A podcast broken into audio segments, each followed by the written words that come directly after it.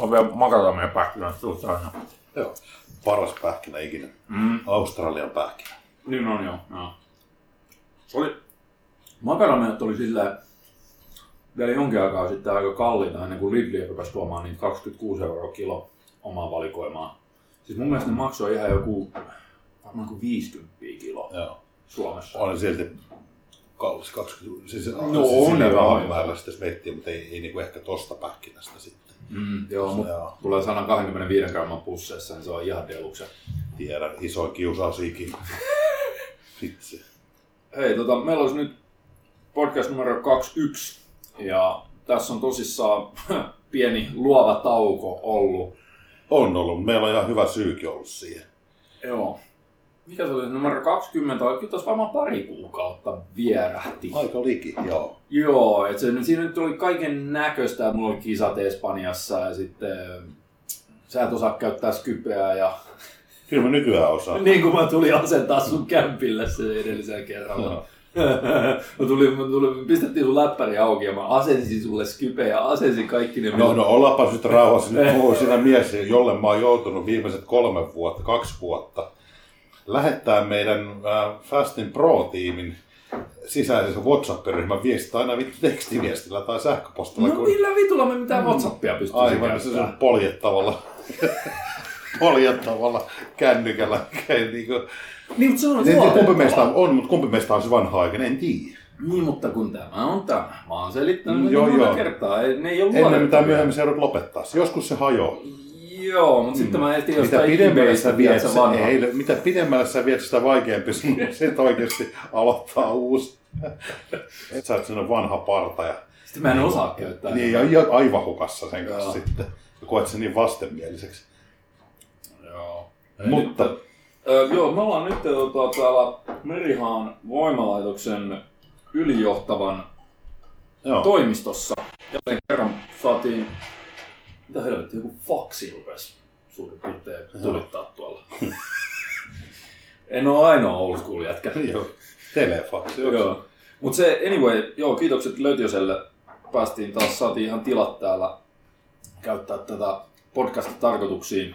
Ja tulkaa he reenat. Tuolla me eilen katsottiin, kun tuossa eilen vähän kuvailtiin systeemää, niin tonne Mm. on ilmestynyt uusia laitteita. Niin oli joo, joo. Mullakin, Siellä on perselaite, niin on siellä oli sellainen vipuvarsi lantion nosto. joo. Joo, aika mielenkiintoinen. Sitten sieltä löytyi uutena Utti bongas heti. Tibia-kone. Tibia-kone. Ihan mahtava, Mikä paras pitää ikinä. löytyä, joo. Kyllä. Ja jokaisen olohuoneesta. Hei, hei, Mayorsilla on ollut viimeiset 20 vai 25 vuotta. Se oli niiden, kun siellä oli kolme Hammer Strengthin laitetta, Joo.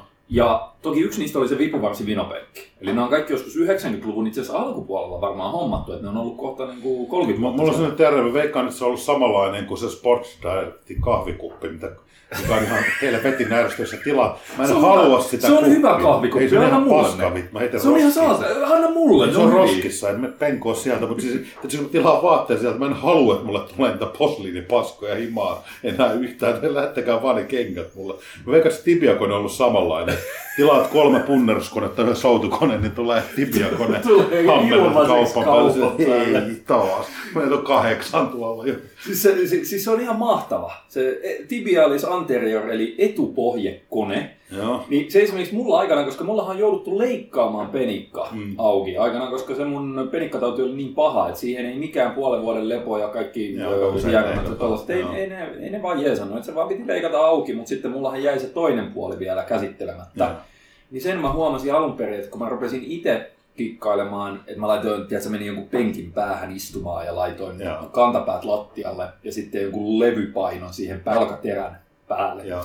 vinkutin sitä niin kuin pohjennoston käänteisliikettä, niin se huoltavana kerran kaksi viikossa tehtynä, niin se jotenkin mulla niin kuin rupesi ehkäisemään sen penikkataudin uudelleen syntymistä myös siinä, siinä tuota leikkaamattomassa jalassa. Se on monesti, kun sitä hinkuttelee tolleen, niin on sama, että se monella on forkut oireilee. Mm. Niitä kannattaisi silleen terapeuttisesti sitä, niitä flexoreita tehdä, ei niinku, ei niinku Joo. tavallaan tekemällä tehdä, vaan semmoista pumppaavaa työtä niinku ottaa, niin se usein alkaa helpottaa sit siihen, Joo, joo. jos ne alkaa niinku oireilee siinä. Ja nimenomaan sellaista ei Se sama voi tosi traumaattista tehdä näin. Ja kuuntelijat näyttää, mä vaan niinku heiluttelen aktiivisesti Tee Mutta dorsiflexiota. mä, en, mä, mä, mä väitän, että se vaatii voimakkaan verenkierron alueelle, että sä saat maksimaalisen sellaisen prehab-hyödyn siitä. Joo, tällähän saa nimenomaan sen. Et saa mitään, vittu, tossa on mitään Kaikkein kasvusta. kovimman pumppi, pumppihauuksin saa ilman painoa ja paineen. Ai isometrisellä jännittelyllä. No ei tämä oikein isometris, kyllähän tässä liike Niin on on, se, niin kuin, niin, joo. niin. Mutta siis samalla lailla se oikein intensiivisesti pumppaa. Niin ja jos sulla on helvetin hyvä mind muscle connection sun tibialis anteriorin kanssa, niin... Plus sä pystyt katsoa kokkisotaa samalla, kun se on himassa. Tota, mä, mä, mä luotan silti ihan vaan näihin tibialis anteriorin koneisiin ja Siinähän Joo. kuluttajat voisivat alkaa kysellä saleja, vaikka sali soittelee. Onko, niin, sitten Onko semmoinen, että tibiakone? ja sen on tibiakone. Ja, ja, Mikä? ja se pitää olla Hammer Strengthin vipuvarsi Joo. vuodelta 91. Just näin. Mutta se, ei siis se on mulla se pelastanut, se on mulla pelastanut paljon, mutta tonne oli tullut nyt. Tota, Sitten siellä oli joku, joo, joku, joku flaissikone. flaissikone. Joo, Joo, oli vielä, oliko, kyllä. oliko vielä jotain muuta? Ja, hei, on yksi, mitä täällä on kirjoittu pitkään. Niin ainoa tässä oli huono puoli ollut. Se, missä mä oon nenälleen mennyt kaksi kertaa, se tosi pahasti kaatui nenälle, niin arvaatko mikä se on? Dippiteline.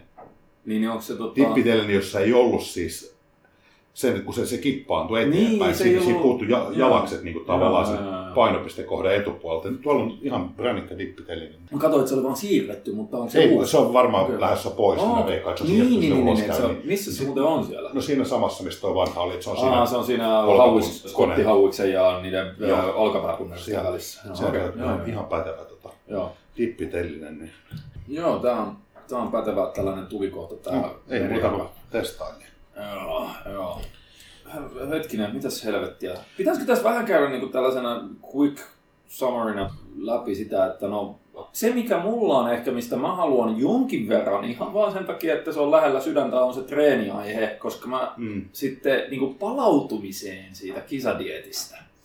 Eli kun pitkä kisadietti 9,5 kuukautta ja kyllä siinä niin kuin lihasmassaa väkisinkin aina palaa ja mulla noin pitkä dietti vielä poltti varmaan tavallista enemmän, niin se pitää aina ottaa rauhassa takaisin, mutta samaan aikaan, vaikka sulla onkin lihasmuisti, mikä toimii siinä aiemmin hankitun, aiemmin olleen lihasmassan takaisin hankkimisessa, niin se ei ole silti kisadietin jälkeen ihan sellainen terve tila kehossa, että sulla on krooninen ylirasitustila, alipalautumistila päällä sen dietin jäljiltä, ja sitten hormonitoiminta on aina ihan fucking sekaisin.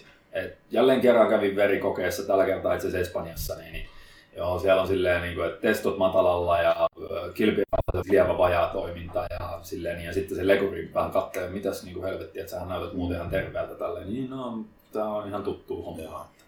Mutta se, kun siitä vaatii sen oman aikansa palautua, niin se oli mulle sellainen oma, tietysti mielessä aika hauska ohjelmasuunnittelullinen haaste, että miten mä saan kätevästi tehtyä sellaisen kisadietistä palauttavan treenijakson, joka ottaa huomioon ne olosuhteet kehossa, sallii niiden palautumisen. Totta kai ruokavaliollahan on tässä Joo. samassa tilanteessa se, että se mitä kalorimääriltään nousujohteinen ja sitä rasvaa on vaan pakko ottaa, rasvaprosentti on pakko nostaa ylöspäin, koska se on se yksi ehkä merkittävin syy, minkä takia esimerkiksi hormonitoiminta ei pelaa, on, että ollaan liian alhaalla, kaukana Vähän oman... sellainen pen disclaimer, että se ei kuitenkaan vaadi sit miehellä sitä, että mennään nelosen rasvasta 20 kanssa. Ei, ei, vaan, vaan pitää päästä Joo. lähinnä sinne omalle luontaiselle setpointtialueelle tai vähintäänkin niille, mitkä on miehelle ns. terveellisiä, että Mm. ainakin lähemmäs kymppiä, Joo. sanotaan näin. Mutta anyway, palatakseni nyt tähän ohjelmasuunnittelulliseen haasteeseen, niin se oli hauska sitten, kyllä mä puhuinkin siitä, että mä otin sen HST-modauksen. Joo. Eli pitää olla ohjelma, mikä kyllä palauttaa sulla hiljalleen lihasmassaa, mutta se saman aikaan sallii sulla palautumisen aika hyvin. Ja sitten mä vielä katsoin siinä niin kuin pidemmälle, että koska oletuksena, että on palauttavan jakson jälkeen sulla olisi vanhat lihasmassat hankittu takaisin ja sitten sulla olisi taas ainakin teoriassa mahdollisuus yrittää kasvattaa uutta lihasmassaa, Niin. mikä ei tule kohdalla. ainakin saat sen, sen mindsetin siihen niin, että tämä voisi olla juuri nyt mahdollista. Joo, joo, joo. Silleen, että saa sen vähän- lapsenomaisen uskon siihen Joo, joulupukkiin. pikkasen erkautuu siitä todellisuudesta kuitenkin sitten sille sopivasti, koska muuten se on masentavaa. Joo, joo, joo, se on synteettistä onnellisuutta parhaimmillaan Joo, silleen, että uskotellaan itselleen, että kyllä tätä voi vielä tulla. Sitten hiikataan tuolla. Niin. Mutta joka tapauksessa niin kuin alustin sitä tilannetta myös sillä, että pitäisi olla mielellään, koska se mun näillä treenivuosilla yli 20 ja kyllä siellä vaaditaan siihen varsinaiseen lihaskasvuärsykkeeseen on aika kovaa treeniärsykettä ja volumea. Tuolla ehkä volyymia ensisijaisesti riittävän suurilla intensiteeteillä, niin se on parempi myös sensitisoida se kroppa niin kuin matalavolyymisella jaksolla ennen sitä. Ja nyt vanhan lihasmassan uudelleen takaisin hankkiminen, se ei vaadi mitään isoja volyymeja. Ei se vaadi. Siis se on vaan sitä, niin se HST-modaus oli aivan, aivan niin kuin nakutettu siihen. Joo. Siinä on kuin kolme kertaa viikossa treenit, jolloin sulla on neljä päivää viikossa palautumista. Ja se oikeasti teki hyvää. Joo. Ja kun siinä mennään kahden viikon jaksoissa, että siinä on ekaksi ne 15 toiston öö, se blokki, kaksi Sä sieltä viikkoa. jättänyt negatiiviset pois. sä? Mä en rupea, Joo, kato, se mä, on mähän, vähän hölmöä, jos se ei tuohon kontekstiin ole. ei, ei, ja, ja sitten siinä on myös toinen, mihin mä olin tulossa tässä myöhemmin, Joo. on se, että, että mun varsinkaan niin polvet ja ö, alaselkä ja lonkka ja tollaset, ne, ei- ne ei kestä niitä vitosia. Niin, totta. Jos joutuu sen verran käyttää kuormaa. Ei, niin kato, mä tein sen silleen, että mä aloitin niillä 15 toiston sarjoilla. Joo. Perushuosteessa olisi 15 toiston sarjoja kaksi viikkoa, siinä noustaan niin kuin kahden viikon aikana tiukkoihin 15 toiston sarjoihin. Sitten jatketaan painojen lisäämistä, mutta pudotetaan sarjapituus kymppeihin, noustaan tiukkoihin kymppeihin ja sitten jatketaan painojen lisäämistä, noustaan tiukkoihin vitosiin. Joo. Niin mulla se meni 15 toistoa kaksi viikkoa, sitten meni 11 toistoa kaksi viikkoa ja se viimeinen pätkä oli 17 Niin. Niin se vähän helpotti mulla sitä, että ei joutunut ihan niin raskaisiin painoihin menemään. Ja suoraan sanottuna kyllä mä huomasin jopa senkin, että vaikka mä kuinka yritin, mulla oli siellä kuitenkin sitten liikevalinnoissa, että, että mä otin tiedätkö, vapaata takakyykkyä ja sellaisia, koska just tällainen vähän mulle epäspesifinen Joo. bodausliike, koska se ei mene mulle etureisille hirveästi, mutta se menee riittävästi etureisille, että mä saan lihasmassaa takaisin Joo. Niin mä pystyin myös hyödyntämään sitä, että mä en ottanut itselleni niitä parhaita ja osuvimpia ja spesifisimpisiä. Vittu, menikö. Spesifisimpisiä. Ei, nyt tuli Mitä kerran vittu? Spesifisimpiä. sano spesifisimpisiä. Spesifisimpi. Ne, No, no, uh, most specific. The most specific. Niin. Niin mä jätin ne mulle spesifisemmät. Liikkeet vielä. Mä jätin itselleni paljon. Mä jätin ison volyymin. Mä jätin spesifisemmät liikkeet ja vielä ehkä, kyllä se treenijakokin on, kun sä teet HSTs koko kopan joka Mm. kerta, niin siinä ei hirveästi priorisoida. Ei. Toki nyt mä oon pyöritellyt mielessäni jopa mahdollisuutta priorisoida sillä ehkä jatkossa. Mutta tota, niin anyway, niin mä jätin itselleni tosi paljon sellaisia valttikortteja käyttämättä, mitä mun Joo. ei ole vielä pakko käyttää, koska ainoa tavoite on palauttaa Mm. keho siitä rankasta kisadietistä ja samaan aikaan palauttaa se poltettu lihasmassa. Ja se ei vaadi paljon. Niin se oli hauskaa, kun mä pystyin tekemään sitä HST-modausta öö, niin kuin koko kropan treeneen kolme kertaa viikossa. Ja sitten mulla oli siellä tällaisia, että mä tein esimerkiksi just takakyykkyä, no mä tein se SSV-tangolla, Joo. mutta silti. Sitten mä tein jotain niin kuin as, yhden jalan käsipainon askelkyykkyä. Sitten mä tein goblettikyykkyä Joo. kerran. Eli aloitetaan niin pienistä painoista. Otat submaksimaalisista 15 toiston sarjoista. Ja sitten sä hiljalleen sen kuuden viikon aikana nouset siinä, no mun tapauksessa Joo. niin kuin Seiskoihin. seiskoihin. Niin kyllä siinä aika pitkälle sai mennä ennen kuin se gobletti alkoi käydä, tiedätkö, että käsipainot vähän niin kuin loppuu kesken. Joo. Mutta se oli aivan saatanan hyvä liike. Se on tuommoiseen pumppailuun, se on hyvä. Ei edes pumppailu, vaan niin kuin yläkroppa, ö, kato, kun, kun sä teet yläkropan samassa treenissä, niin, se, ei, se ei haittaa, että se joudut siinä niin voimakkaasti pitää siis sitä. Todellisuudessa, jos sillä pitäisi oikealla huosteella kova vitonen tehdä, niin Ei se se, se ei oikein, se, se, ei, vaikka ei. se on limppu löytäisi, niin se hallitaan sen tuominen tuohon rintarannan eteen. Ei, ja mä tein sen niin päin, että koska HST-modauksissa, mitä löytyy esimerkiksi niiltä Think Muscle foorumeilta sun muualta, niin ja yksi on se, että otetaan niihin vitosiin ainakin. Että tehdään ne vitoset, mutta lisätään sinne niin sanotusti metabolic work. Okay. Tai metabolite work olisi todellisempi termi. Eli, eli tehdään pitkä sarja Mm. siihen päälle. Kato, mulla oli siinä treenissä kyseisessä oli just askelkyykky taakse käsipainolla. Joo. Niin siinä tuli ne raskaat seiskat, ja sitten mä tein sen jälkeen vaan sillä salin isoimmalla käsipainolla, mikä esimerkiksi tuolla Espanjassa niin sattuu melkein aina olemaan 50. Joo. Siellä ei hirveän monet salit itse asiassa löytyy yli 50 jostain syystä. Niin, se, tota, niin mä tein siinä 50 sitten niin kuin loppujen lopuksi 12 Syy on varmaan se, 15 että ne, myös ne vahvemmat kaverit oikeasti bodailee siellä. Mm, mm. Et ei, 50 liikuttelu oikeasti lihaksen päällä, jos olisi punneruksessa, Mm. niin kyllä se jonkun verran vaatii jo. kun ei vaan tarkoitus liikuttaa sitä hankkia. Joo. Exceptionin alaiset tyypillisesti bodailla aika paljon. Ne on joo, toki pakko sanoa, että ainakin nyt mulla on silleen, että mun lähisali on Nuevo Estilo, Okei. mikä on paikallisen IFBB Pro Pakomolan pitämä sali. Ja se on sellainen, että se oli varmaan 90-luvulla aika uusi sali, Joo. 80-luvun lopulla. Mutta nyt se alkaa olla vähän sellainen jo old school. Mutta se on ihan hyvä paikka, kun se on 400 Joo, metrin päässä ja tolleen noin. Niin, niin siellä käy aika... Siis siellä käy isoja kovia bodareita, joo. Joo. Mutta vittu näkisit, mitä hiihtäjiä siellä käy lisäksi Aa, lainausmerkeissä hiihtäjiä. Totta, Siis, joo.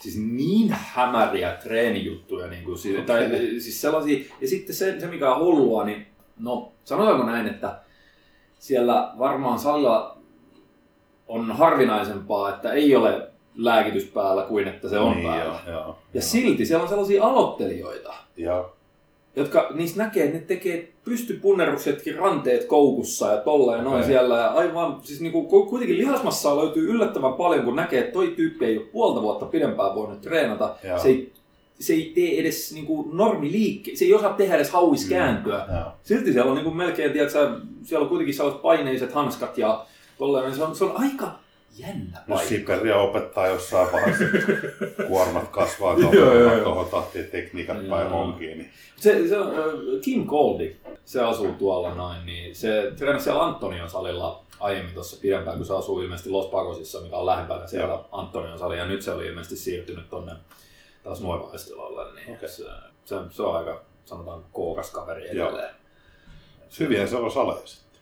Siellä on saleja paljon joo, mutta yksikään fucking paikka ei ole sunnuntaisin auki. Niin ei se jää. Siis ne, ei kun sorry, siis ne on sunnuntaisin Joo. auki, mutta ne on joku kolme tuntia. Siis ne menee joskus kahdelta kiinni kaikki.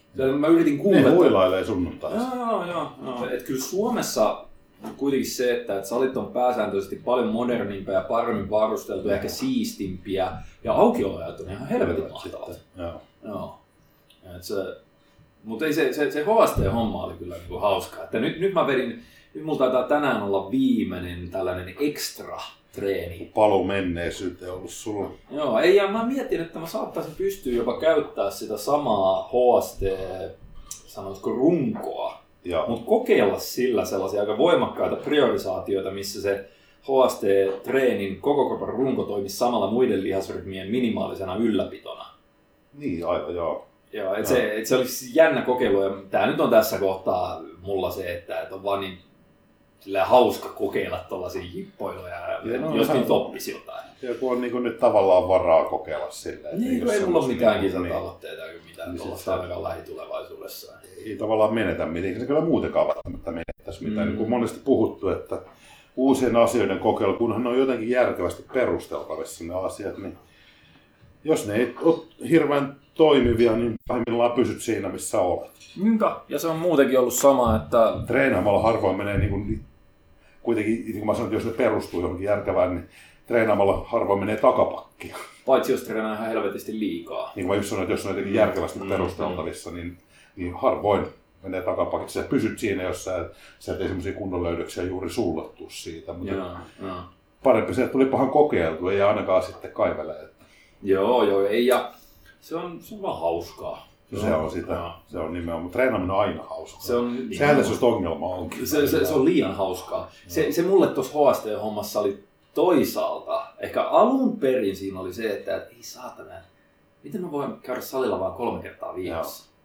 Mutta sitten kun siihen rupeaa ottamaan kylkeen silleen, no hei, mä voin keskittyä johonkin tiedätkö, Mm. duuniin tai tollaiseen Joo. ja sitten, että mulla on, se, se, vapauttaa niin paljon Ai- aikaa sellaiseen tuottavaan Joo. muuhun hommaan. Koska vaikka sä käyt salilla ja jos sä treenaat siellä salilla yhden Se tunnin, Ajallisesti kuitenkin Se se, joku neljä kolme, tuntia. kolme tuntia, niin Joo. jotain semmoista. Ja myös, Joo. kun sanoin, kun itselläkin se on se, kun treenaa tavallaan silleen liikaa. Toki mulla sitä kapasiteettia on, niin kyllä mä niin kuin huomasin, että se oli selkeästi tiettyihin osa-alueihin, että oli parantunut niin kuin pakar, takareidet niin kuin merkittävästi. Joo, Ne oli joo. panostanut, panostanut kans paljon, mutta sitten esimerkiksi nyt kisojen jälkeen oli se, että mä taas vähän liian aikaisin ehkä aloitin sen ikään kuin Ylikuormittavan. Yli, ylikuormittavan reenin. Ja kun mä, mä olen jos jossain vaiheessa ynnäilen, että paljonko mä oon treenannut, sanotaan vaikka vuodesta 2012 eteenpäin, niin mulla on niin kuin varmaan vuosittain tullut siitä eteenpäin Ja mä silloinkin reenasin niin määrällisesti volyymillisesti tosi siis ne oli jotkut, niistä oli ihan, Mulla on aivan 600 reeniä viikkoa varmaan, ke- vuoteen keskimäärin. 600 reeniä viikkoa. Vuoteen. Suurin piirtein vähän yli todennäköisesti. Joka ikinen vuosi. Jotenkin juurtunut niin syvälle, että se on hullu tunne, kun reenaat kerran päivässä, kun vähän semmoinen, no, hmm. Mitäs tässä nyt ajallansa tekisi vai? Joo, niin ja sitten, no niin kuin sanoit, että se, se, se ei ole ongelma, mitä ajalla tekisi, mutta tulee semmoinen olo, että niin kuin, tämä on vähän vaillinaista, niin sitten mm. niin sit vaan pitää herätellä itsensä, että tämä on niin kuin se, miten normaalisti ehkä ihmiset treenaa, että sä käyt, teet viisi kovaa reeniä Joo, no, se on, se on... Vaikka viikkoa. Mä veikkaan, että se on jopa yleisempi, niin okei, sehän, sehän on hauska, mitä se menee silloin, kun aloitteli. Mm. Se oli joka päivä kaikki salilaitteet läpi, eikä tiennyt yhtään mitä tekee. 6-7 päivää viikossa. Joo. Ja sitten ehkä rupesi lukemaan jotain porauslehtiä, niin sitten vedettiinkin jollain Yatesin nelijakosella tai jonkun muun viisijakosella tai mikä se nyt olikaan se bro splitti, minkä sä katsoit, että toi jätkä näyttää lehdessä mm. kovalta, niin mä haluan näyttää tolta, niin mä treenaan samalla tavalla. Joo. Ja sitten sen jälkeen tuli se paluu siihen reaalimaailman tuloksekkaaseen tekemiseen, mikä mulla oli käytännössä yksinkertaisempi treenaaminen, Joo. että kolme, neljä treeniä viikossa aika jollain kaksijakoisella oli siinä kohtaa. Ja tosi paljon mä oon siellä kaksijakoisella treenannut, mutta sitten kans sitä 2 plus 3 jakosta tai jotain tällaista, ja. niin mä oon vetänyt niin sairaan paljon, että tosi harvoin tullut treenattua kuusi päivää viikossa, ellei lasketa kisadiettejä tai jotain tehojaksoja. Ja sitten tosi harvoin alle viisi päivää viikossa ja, ja sen jälkeen, ensimmäisen viiden vuoden Just jälkeen. Joo, se on yli 15 vuotta kuitenkin varmaan treenannut suurimman osa viisi päivää viikossa. Joo. Ja nyt te vääntää taas silleen tolleen niin kuin kolme päivää viikossa, niin yllättävän paljon siellä vapautuu tosiaan sitä, niin kuin, sitä aikaa. Mutta se on, se on, ollut hauskaa tuo HST. Niin, sä vedät nyt tota, että sä teet illalla. Tätä ja... on ollut hauskaa. Että Joo. Mulla on kyllä ollut kolmijakoinen käytössä tosi pitkään kaiken maailman versioissa, missä se voi olla, koska silloin kun sä reenaat kaksi kertaa päivässä, mm. Niin se antaa niin kuin, tavallaan käytännössä rajattomat mahdollisuudet niin kuin jakaa niitä reenejä. Joo, aika pitkälti. Et sit, sit, tulee, niin kuin, se, sinne, sinne pääsee hauskoihin niin yhdistelmiin. Ja nythän tämä on aika mielenkiintoinen toi, että, että yhdessä vaiheessa mä olin varmaan ensimmäisen, joka su, su, täällä alkoi niin tekee sitä double splittiä silleen, että se reenaa saman liharyhmän kaksi kertaa päivässä. Joskus sitä Poliquin. Charles Poliquinin, joo. Kato, kun mä lähetin sulle niin, tota, niitä, niitä joo. Artikkeleita sen siitä. teksteistä al- alkoi sitten niin hahmottua ehkä sitten ne hy- hyödyt ja haitat tavallaan siinä ja mm. miten se kannattaisi toteuttaa, niin kuin silleen kun samalla ryhmä vedetään kaksi yeah. kertaa päivässä että aamulla tietyn tyyppinen reeni ja sitten iltapäivällä illalla toinen, niin nythän mä oon, mä sitä muutama vuoteen ei tohon tyyliin tehnyt. Ää... Se oli vaikka minkä näköisiä ne, ne versio, miten mä versioin tavallaan niitä, sitä jakoa. Nythän se on ollut hauska, koska mä oon ottanut sen käyttöön, mutta silleen, että mä jaan sen kahdelle eri vuorokaudelle, mutta kun se on niin kuin ilta- ja aamureeni. Joo, joo. Eli se on hullu, kun se treeniohjelma aina alkaa niin kuin iltaa. Totta kai, se on se ensimmäinen treeni. Joo, mutta se on vielä, hu- tullaan kohti, niin kuin lepopäivät on vähän semmoisia niin outoja, kun se niin kuin... Sulla ei ole kalenterillisesti ei, kalenterillisesti. lepopäiviä, on vaan lepovuorokausia. Joo, eli mä oon kääntänyt treenit vielä ympäri silleen, että mulla on niin kuin, jos tekee samalla lihasryhmällä kaksi harjoitetta, niin toinen niistä sisältää paljon pitkiä sarjapituuksia, sanotaan siitä 12 ylöspäin. Liikevalinnat on paljon eristävämpiä ja siinä on koko sen tekemisen keskiössä on se tavallaan sen tavallaan se, että sä pystyt oikeasti todella kontrolloidusti hakemaan painetta sen lihakseen. Ja sitten erikoistekniikoita käytän niissä aika paljon, mutta tavallaan sen treenin luonteeseen sopivia, että siellä on aika paljon niin kuin pudotussarjoja, siellä on mekaanisia pudotuksia käytetty noissa. Hmm. Ja tota noin, niin se on hauska, että mä tänä aamuna tein uudestaan selän. Joo. Ja nyt tuli ne raskaat sarjat siihen niin isommilla liikkeelle, että siellä oli kulmasoutua, leuanvetoja, sitten oli vipuvarsoutuja eri suunnista. Mm, mm. Ja tota, no, se on ollut tosi mielenkiintoinen tavallaan nyt, kun se, se palautumisaika on pikkasen pidempi, se vähän jeesaa. Mutta just kun ja ne plus, tekee, niin kun... mietipä sitä, että sä nukut siinä välissä, siinä välissä, täydet joo. yöunet, eli se palautuminen lyhyellä aikavälillä on varmasti maksimoitu on. siinä se on vaan jännä tavallaan, että se, sehän oli se hermostollinen optimiikkuna siinä saman lihaksen tuplatreenauksessa, niin oli se 4-6 Saman tuntia. vuorokauden puolella. Nimenomaan, Joo. mutta kun tässä ei nyt hyödynnetä sitä, ei, ei, ei tietenkään, ei, vaan ei, siinähän ei. resetoidaan se kroppa sillä, että Kyllä. sä käyt hima, mutta tässä on muita elementtejä, mitä ainakin tiedetään jopa ihan teoriatasolla, muun muassa se satelliittisoluaktivaatio. Yes. Ja se on yksi tavallaan sillä aikaisemmassa systeemissä, mikä mulla oli, niin pyrittiin siihen samaan. Sehän meni silleen, että treenasi saman viharyhmät kahtena perättäisenä päivänä, että aamulla rinta illalla selkeä, seuraavana päivänä aamulla rinta illalla selkeä. Niin. Tämä meni aina sen yhden yön yli, mutta me tehdään aikaisin aamulla se seuraava. Ja tuo on yksi noiden satelliittisolujen aktivointi, mutta sitten toinen on Mutta se, on nimenomaan, huom, pitää mainita, Joo. että siis taustana siinä, että Börge Fagerli ja sitten Matias Wernbom, niin Börge käyttää Wernbomin dataa siitä. Joo. Se data löytyy Occlusion Trainingista, eli käytännössä BFR. Joo. Ja BFR on todellisuudessa hyvin hyvin samankaltainen kuin esimerkiksi Major jatkuvalla jännityksellä, koska joo. jatkuvan jännityksen pitkä sarja, niin se aiheuttaa sen, sen lihas itsessänsä estää sitä joo, niin kuin veren poistumista. Joo. joo. Ne pysty näyttämään, ne oli mitannut normaalin raskaamman harjoittelun versus tuollaisen occlusion trainingin aiheuttamaa satelliittisoluaktivaatiota, niin oliko se 12 tuntia, 24 tuntia, 48 tuntia Joo. harjoituksen jälkeen, niin totta kai se raskas harjoitus aiheutti sitä jonkin verran, mutta myös se occlusion training, niin muistaakseni oli siinä niin kuin jossain 24 tunnin kohdalla, niin aihe, se oli lähes sama, mutta se palautumis kevyen painon jatkuvalla jännityksellä, metaboli, siis käytännössä Joo. metaboliitteja tuottava jatkuvan jännityksen harjoittelu, eihän sellaisesta tarvitse palautua niin paljon paskaakaan, ei, ja se ei kuormita niveliä yhtään oikeastaan siis käytännössä. Joo. eli sä pystyt treenaamaan siinä kohtaa uudelleen, kun siellä on satelliittisoluaktiivisuus on suurimmillaan, jolloin on potentiaalia eniten saada hyötyä siitä harjoituksesta. Niin. Ja siihen kohtaan, kun isketään se raskas treeni, Joo. niin silloin voidaan tavallaan optimoida se. Mutta totta kai sitten, että jos sulla olisi täysin tuhoutumaton kroppa, niin sä tekisit vaan raskaan treenin joka päivä. Niin joo, mutta se ei ole käytännössä mahdollista. ei ole käytännössä mahdollista. Se on, tämä on äärettömän toimivan tuntunen systeemi. Sitten on myös se, että se on niin kuin, se kontakti siihen lihakseen on niillä raskailla perusliikkeillä, lyhyillä sarjapituuksilla, maksimissaan keskipitkillä. Mm. Tehdään se, mä teen pelkkiä suoria sarjoja.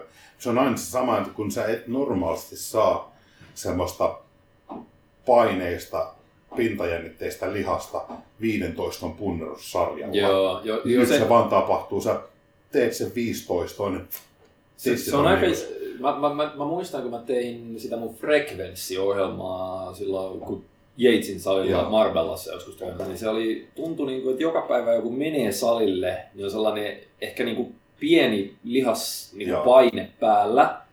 Toki oli vähän tukkonen olo, Joo. Mutta samaan aikaan sitten kun sä vaan niin kuin rauhallisesti alat lämmittelemään, niin jopa se pieni lämmittelysarja oli että mitä vittua, että kauhea puppu päällä. Ja nythän mulla on silleen vielä itselläni, että se on niin kuin tavallaan ne, ne lyhyiden ja keskipitkien sarjojen treenit, mitkä tehdään. Tuossa mä teen pelkkiä suoria sarjoja. Suoria sarjoja mä teen ne loppuun asti, mutta ne on kuitenkin suoria sarjoja. Siellä on esimerkiksi rinnalla siellä on käynyt pelkkiä isoja punnerusliikkeitä mm, niissä. Mm. Niin se on se treeni toisaalta, missä mä kasvatan sitten aina, aina tavallaan kiertokierrolta volyymia. Joo. Mutta se on niinku yllättävän hyvin se voimantuotto on, on niissä edellisen. Et mä en niinku hirveästi oikeasti huomaa eroa siinä versus se, että mä tekisin sen ensimmäisenä rintareeninä. Kun mä katson niinku toistaa painoja liikkeessä, ne on aika lailla samat. Se mikä se on se hyöty, että se yö siinä välissä, käytössä varmastikin kahdesta syystä, että se on muutama tunti enemmän aikaa palautuu, mutta myös se, että yön aikana niin siellä kuitenkin sitä kroppaa tavallaan eheytetään. Siellä on toiminta, mm. eheyttää sitä, niin ne nivelet ei ole niin arat, vaikka se jälkimmäinen reeni on se raskas punnerreeni versus se, että punnerta sen aamulla raskaasti mm. ja tekisi illalla sen pumppailureeni, niin se pumppailureeni se alkaa niin oireilemaan nivelet ihan älyttömästi enemmän kuin nyt. Nyt se on ihan tavallaan pääsisi tuoreella kyynärpäällä ja olkapäällä tekemään sen. Joo, joo, ja siis sehän on, miettii tuota asiaa siitä näkökulmasta, että se raskas treeni on kaikkein pahin sellaisen tukikudosten inflammaation joo, kannalta. Koska siinä tulee niin kova se mekaaninen tukikudoksia repivä kuorma mm. tai, tai painava, kompressoiva kuorma, miten onkaan, se vaan rasittaa niitä se niveliä rasittaa. paljon, mutta siinä ei kuitenkaan tuu sitä pidempien sarjojen lievittävää vaikutusta, ja. mikä on se, että tulisi paljon verenkiertoa ja. alueelle. Totta kai siinäkin pumppia tulee tolleen, mutta se ei ole yhtä suurta. Se ei ole, ei. Niin se on se pahin. Ja jos sä teet aamulla raskaan treenin, niin sulla on se inflammaatiotila se on päällä niin koko... Päällä, ja jo silloin, kun sä menet mm, treenaamaan, jolloin jopa ne pidemmät sarjat voi vähän tuntua pahalta. Ja varmasti saattaa pahentaa sitä entistä sitä vallalla olevaa, niin, ja varmasti niin. tekeekin sitä. Ja toihan oli yksi syy, minkä takia, kun mäkin 2013 13 keväällä, niin mä muistaakseni sitten itse kanssa käytin tota saman lihaksen tuplatreenausta. Mä jouduin jonkun muutaman viikon jälkeen etureisille niin Joo. jättää sen pois. Mulla oli koko ajan jääpussit polvissa. Joo. Mulla on nykyisinkin aina. Mutta se on se, että terveemmät nivelet kesti sen. Joo. Sitten taas polville, vaikka mä laitoin sen aamutreenin jälkeen 3-4 kertaa 10 minuuttia sen, sen jääpussin sinne polveen, Joo. mikä mulla riittäisi, jos mä tekisin vain yhden kerran sitä päivänä. Se on silleen, että seuraavana päivänä on sitten, kun siihen on sitä jäätä iskenyt, niin se ei ainakaan satu kävellä. Mutta sitten kun mä menin se, tiedätkö, niin kuin illalla vielä tekemään sitä niin kuin pumppaavaa Joo. treeniä, niin se oli ihan, siis ei, niin kuin, ei pystynyt Et- tekemään joo. mitään niin kevyttä, etteikö se Se olisi... sattuu. Niin, joo. Se mikä tässä tuossa on hauskaa, se, me puhuttiin, kun on vuorokausirytmi, kun sä oot tottunut siihen tiettyyn, niin se lepopäivähän on sellainen, että jos, jos tämä sykli esimerkiksi loppus, tai se yksi kierto huomenna, Mm. niin mä teen huomenna aamulla kierron viimeisen reenin, ja se alkaa ylihuomenna illalla seuraava Mm. kierto. Ja se Joo. tulee niin kuin, kun siihen tulee niin kuin, niin vaikka tämän päivän aamusta huomispäivän iltaan on se aika Niin, palautuu. tai siis ei ole kalenteripäivää, Ei milloin, kalenteripuolella, sä, milloin sä niin, se treenaat, on. mutta siihen tulee vuorokauden 24 Niin, tunnin niin, jakso, jolloin just sä et treenaa. on tosi hämärä. Se on tietysti treeniaddikteille, niin se on oikein No mukava on siinä joo. tilanne silleen. että lepopäivä. No itse asiassa huomennahan illalla tässä on jo harjoitus, että Joo, joo. ei ole huono. Toi, toi oli itse sellainen lueskelu niitä HST ja modaus, mitä jengi on aiemmin jo tehnyt. Ihan vaan ottaakseni ideoita niistä, vaikka loppujen lopuksi mä päädyin tekemään ihan omat modaukset, mutta niin, muun muassa, niin yllä, ylläri.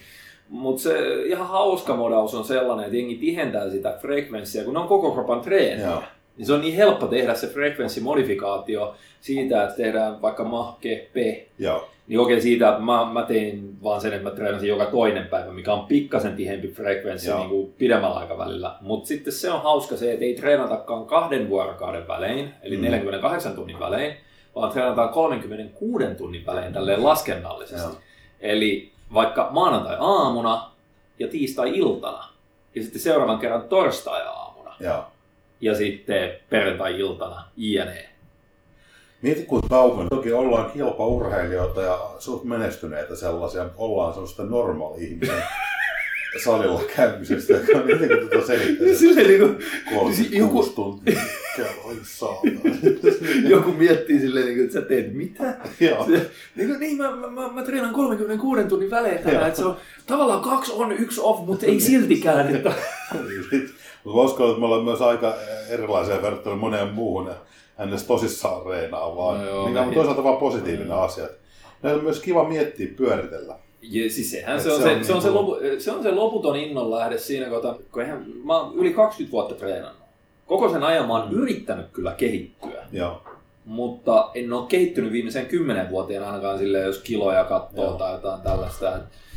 Niin silti mulla on hirveä into tehdä tuota hommaa. No okei, yksinomaan sen takia, että se on vaan niin kivaa se treenaaminen. Mutta silti tavallaan pidemmällä aikavälillä niin mulla on, se on pelastanut sen mun motivaation aika paljon viimeisen kymmenen vuoden aikana se, että, että mä en pelkästään halua siitä sitä fyysistä Joo. kehitystä, vaan mä haluan siitä sen bodaus-spesifisen älyllisen kautta Joo. niin kuin, tiedätkö, sen tiedon kehityksen. Joo. just niin. Se, että mä haluan oppia siitä mahdollisimman paljon, koska Joo. se on mulle oma aihealueensa. Sen takia nytkin mä kokeilen näitä ihmissekoboltsiviritelmiä. Että Joo. tota, no, Se on hyvä niin, koska, se, koska kuitenkin miettii sillä, että meidänkin kuuntelijoista var, varmastikin valtaosa on niitä, jotka kuitenkin haluaa reenata tuloksekkaasti ja kehittyä. Mm. Niin se mm. Mm. on vaan niin kuin kylmä tosiasia, että se semmoinen ihan perusperus, kun aina puhutaan siitä, että se kun vaan lisää levyjä ja penkkiä ja kyykkyä ja vetoa. No se toimii aloittelijalla, toimii johonkin asti, mutta sen jälkeen saakka. ei, enää. Ei toimi. Et se- ja, se- joo. Onko se sitten hyvä vai huono asia yksilön kannalta, riippuu yksilöstä. Mun mielestä se on tosi hyvä asia, koska tämä olisi pirun tylsää touhua, Mm. jos ei tässä olisi jotain tekijää, joka pakottaisi niin miettiä ja funtsia niitä. Niin kuin sä just itse sanoit, Joo, joo. niin mä ehkä koen sen ihan samalla lailla, en toki ehkä niin syvällisesti kuin sinä tavallaan, mutta siellä on se tietty haaste. Mulla on sitä, että mun pitää ottaa asioista selvää Mm. ja kokeilla niitä, koska se ei vaan, kun se totuus on, että se ei toimi se perustekeminen X määrää sä enempää sitten. Joo, joo, joo. Siis se toimii helvetin pitkälle. Eikä dissaa sitä perustekemistä, mutta se jossain vaiheessa jokaiselle tulee se, se raja vastaan, että sun pitää nyt vaan alkaa tekemään asioita eri lailla. Mm, mm. Joo, se, hei, hetkinen, ollaanko me missään vaiheessa edes selitetty, että minkä takia tämä on eri kanavalla? Kuin... Ei muuten olla. Nyt herättiin sitten paljon. Eli, eli hetkinen, siis, tunti. Niin, eli, eli tota, niin kuin aiemmin on ollut tuossa Fastin kanavalla ja niin nyt me sitten tämän lievän luovan tauon jälkeen, niin Me Tässä- organisoitu asioita, sanotaan Joo, näin. joo, ja meillä on tässä sen verran niin kuin jotain pientä uutta projektiakin ja suunnitelmia silleen, niin sitten ne on ehkä vaikuttanut tähän, että muun muassa nämä podcastihömpötykset sun muut, niin nämä oli vaan parempi heittää sitten niin kuin vähän eri kanavalle, koska nämä on vähän tällaista meidän jaarittelua. Omaa harjoittelua. Mutta, ja sitten tästä tulee niinku, kyllä tässä on aika paljon uusia juttuja tulossa nyt. että Joo. Niinku sisällön tuotan- tuotannollisia asioita, mutta sitten sit myöskin ihan, ihan tosi mielenkiintoisia projekteja. Me ei ihan just nyt vielä voida niistä tähän podcastiin ottaa sen syvällisen, Mm. tai syvemmälle mennä niissä, mutta ei tässä kauaa mennä. Ei, ei. Ennen kuin, ennen kuin tullaan sitten ulos niidenkin kanssa, niin tämä on vaan niinku, Mutta ehkä tässä kohtaa on hyvä selventää, että ainakin tälle kanavalle just nämä meidän joo, puupäät tuottaa jotain matskua, niin silloin Kyllä. ne todennäköisemmin päätyy tähän nyt niin kuin jatkossa. Ja, ei se, joo, mutta hetken, mistä vitusta me puhuttiin siitä treenaamisesta? puhuttiin maastavedosta, Eikä puhuttu. puhuttiin perusliikkeistä, Ai niin, siitä, perustreenaamisesta. siitä, että Sit pitää tehdä kyykkypenkki sähköiseen. 5 kertaa 5 Joo, enemmän levyjä joka kerta ja sika Joo. bulkata ja sillä susta tulee Mr. Olympia. Just näin. Mutta se on niinku hauska, kun toi, toi itse teemahan on sellainen, että, että tuntuu, että, että moni, en mä tiedä, onko se niinku Suomessa vallalla se, että jo aina kauankin reenanneet tuntuu, että ne on monesti siis silleen, että sen kun vaan lisää levyjä ja peruspenkkiä sillä pärjää ja kun todellisuus just heillä, jos sitten taas monet aloittelijat on ehkä enemmän niitä, Niin, niitä, jotka hifistelee. hifistelee ja, ja sitten menee ihan päinvastoin. niinku päinvastoin, että tehdään No. mitä ihmeellisimpiä virityksiä ja väkerryksiä siihen reeniin, kun just heille se punnertaminen ja vetäminen, nostaminen olisi niin kuin Se oli se, se, ne aivan Lihaskasvuun. ehdottomasti optimaalisin homma kaiken niin kuin Joo. ajankäytön kannalta, tulosten nopeuden kannalta, sen kannalta, Joo. miten ehjänä ne pysyy, koska ei, ei tehdä liikaa, kun voidaan tehdä vähemmän. Ja siis toikin on mun mielestä erikoinen, että kun joo, ne periaatteessa tuloksekkaimmat liikkeet, jos sä katot, että sä elät maailmassa, missä saat tehdä vain yhtä liikettä, Joo, mikä on täysin absurdi tällainen Se on. ajatus. Silleen, jos nyt mentäisiin tällaiseen, että ruvettaisiin miettimään niitä perusliikkeitä, niin ne on joo ehdottomasti disruptiivisia, Mm. mikä on yleensä se, ne aiheuttaa paljon lihastraumaa ja ne työstää paljon lihaksia samaan aikaan ja niissä pystytään kuormittamaan aika isolla joo, romulla sitä, niitä kohdelihaksia.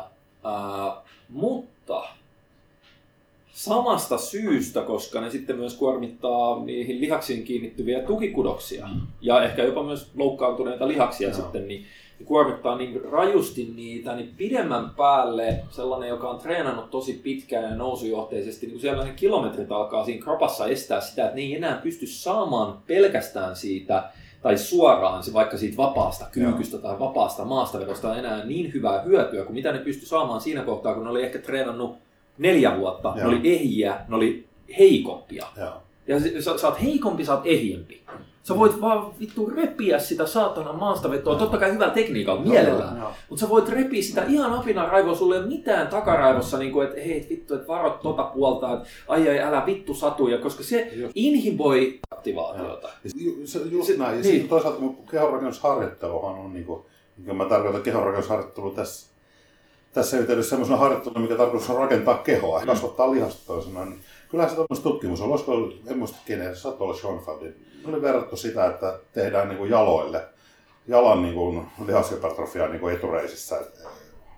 Niin, tai se saattoi olla etu- ja takareidet molemmat mitattu siinä, niin, sitä, että teet pelkästään kyykkyä, tai siis siinä oli kyykky, prässi, oliko vielä kolmas liike, sama volyymi, Mm. niin tehokkaampi oli ollut se kahden kolmen liikkeen kombinaatio sen hypertrofian Niin kuin se, että... kuin että tehdään samalla volyymilla vaan kyykky, joka kuitenkin on ihan syystäkin pidetään kuningasliikkeenä, mutta että tavallaan se, että ei sä se- kymmenen sarjaa tai niin kuin yhdeksän sarjaa kyykkyä vai kolme sarjaa kyykkyä, kolme pressiä ja kolme ojennusta, niin Mm. ne oli se lihaskasvun kannalta vaan tehokkaampi. Ja se ja ei varmastikin mi- liittyy just Se ei siihen. ole mikään yllätys, koska se kyykky ei ole silti samalla ihmisellä. Siis sehän on hassu, Mm. että kyykky voi yhdellä tyypillä olla helvetin tehokas, vaikka takareisi, pakaraliike, esimerkiksi mulla se on sellainen. Joo. Se on mulla helvetin huono etureisiliike. Joo.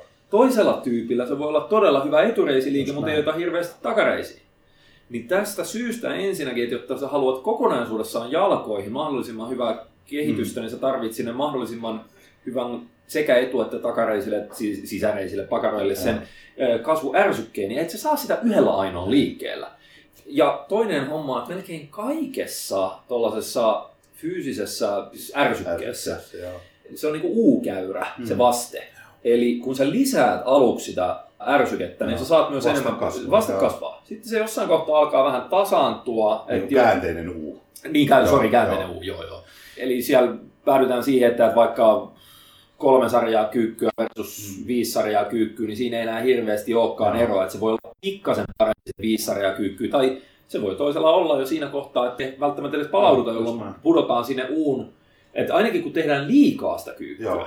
niin siinä sitten sellaisessakin tapauksessa, missä ehkä palaudutaan siitä, mutta sulla alkaa tulla niin paljon sitä saman nivelkulman nitkutusta, Joo. niin sulla alkaa, tiedätkö, tukikudokset keskimäärin siellä silloin aina rasittuu ne samat säikeet. Nimenomaan. Koska, ja siinä on, se on ihan hirveä ero siinä, että sitten vaikka jalkaprosessi. Mutta mut siis näissä on melkein aina, Scott Stevenson puhuu aina, niin aina se käyttää hauskaa termiä siitä, siis se on äh, hormeesi, Okay.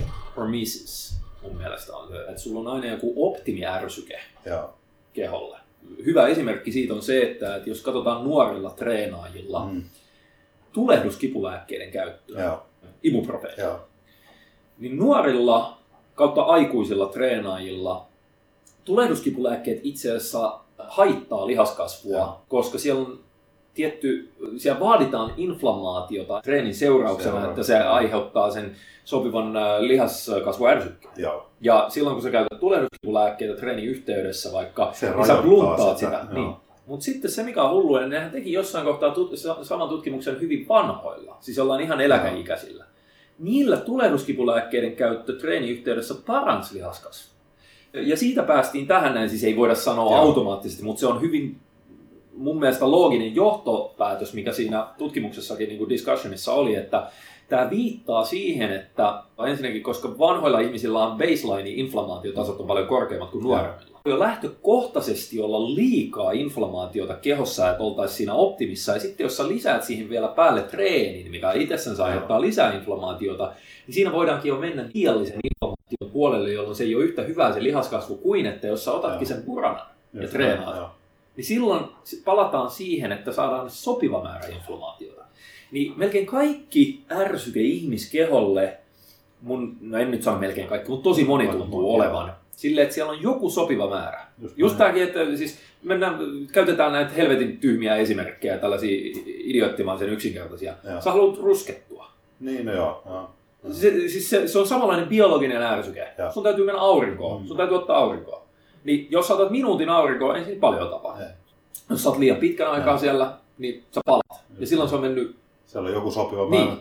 Olen harjoittanut se yksinkertaisen varmaan tässä se volyymi Mm. ihan, ihan treenaamisessa, koska se on yksittäistä keinosta on kuitenkin tehokas tapa tavallaan, tehokkain tapa ehkä noin keskimäärin vaikuttaa siihen omaan kehitykseen. Sitä volyymia pystytään pikkuhiljaa kasvattaa. Liika volyymi on taas liikaa. Se on ihan samanlaisen joo. käppyrän se muodostaa. Joo, joo. Tuonkin helposti osa menee siihen ansaan, että sen kun vaan lisää sitä reenivolyymiä. Samassa ansassa oli joskus ratifioinut. No, 72 sarjaa punneruksia kolme kertaa viikossa. 82. Mutta niin kuin, 82. 82. Mutta niin kuin, mikä se, minkälainen se sun U-käppyrä, kää, kääntynyt U-käppyrä, Se se on on, yksi. jokaisella erilainen Joo, joo, sitten. joo. Ja missä kohtaa se on sillä janalla, se Mm. volyymin osalta. Joo, joo, joo. Niin se on jokaisella erilainen. Sen takia ei voi sanoa, että onko 12 sarjaa per lihasryhmä. Tai sanotaan vaikka 24 sarjaa per lihasryhmä viikossa se, se optimaalisin volyymi. Se voi olla toiselle liian vähän, toiselle liikaa. Kolmannelle se voi olla just kolmosella se voi olla just se Mm. tiedätkö, passeli siihen. Mm. Mm. Et, et, niinku, Tämä on taas sitä, mikä Joo, tekee joo. mielenkiintoista tästä, että sellaisia annettuja määreitä ei hirveästi ole. Ei, ei, vaan se on... Voidaan vaan sanoa, että volyymin kasvatus pitkässä juoksussa tekee hyvää sen lihaskasvulle, mutta sielläkin löytyy sitten tavallaan, Siis milloin se kääntyy Mun mielestä vastaan. tuossa paras malli, mikä mulla on koskaan tullut vastaan, ehkä just sen takia, että kun mä oon itse järkeillyt Mm. sen samalla tavalla jo kauan aiemmin, vuosia aiemmin, ilman että mulla on ollut sitä terminologiaa käytettävissä, se on se Mike Syrtelin malli. Niin, joo, joo. Koska sehän on ihan sama. Joo, Se on se, että jokaisella meillä on joku minimaalinen toimiva volyymi, maksimaalinen volyymi, Mistä mistä palaudutaan, ja joo. sitten kun sä vaan liikut sillä välillä, joo. niin sä saat siitä treeniärsykettä, kunhan sä, teet tällä viikolla pikkasen enemmän kuin viime viikolla. Just näin. Koska jos sä sillä omalla toimivalla alueella, sanotaan, että sun minimivolyymi just nyt on 10 sarjaa viikossa rintaa, Niin. mutta sä et pysty palautumaan kuin maks 20 Just sarjasta. Eli 21 sarjaa liitoa. Joo. Niin jos sä menet saman tien sinne 19 sarjaa, jes, sä saat aika hyvän, niin kuin, just nyt sä sait hyvän kasvuärsykkeen, koska sä just, just vielä palaudut siitä. Mutta mitä vittua sä teet ensi viikolla? Niin, juuri näin. Koska sä oot just tottunut lyhyellä aikavälillä siihen 19 sarjaa. Jos sä menet ensi viikolla ja teet taas 19 tai, tai ehkä 20 Joo. sarjaa. Mutta se on niin lähellä siinä, että se kroppa ei edes tunnista sitä eroa. Eli sen takia se koko Israelin malli on se, että sun pitäisi jotenkin karkeasti ottaen liikkua sillä, totta kai kevennyksen Joo. jälkeen, sillä, että sä aloitat kevennyksen jälkeen aina sillä pienimmällä määrällä, millä sä saat tulosta.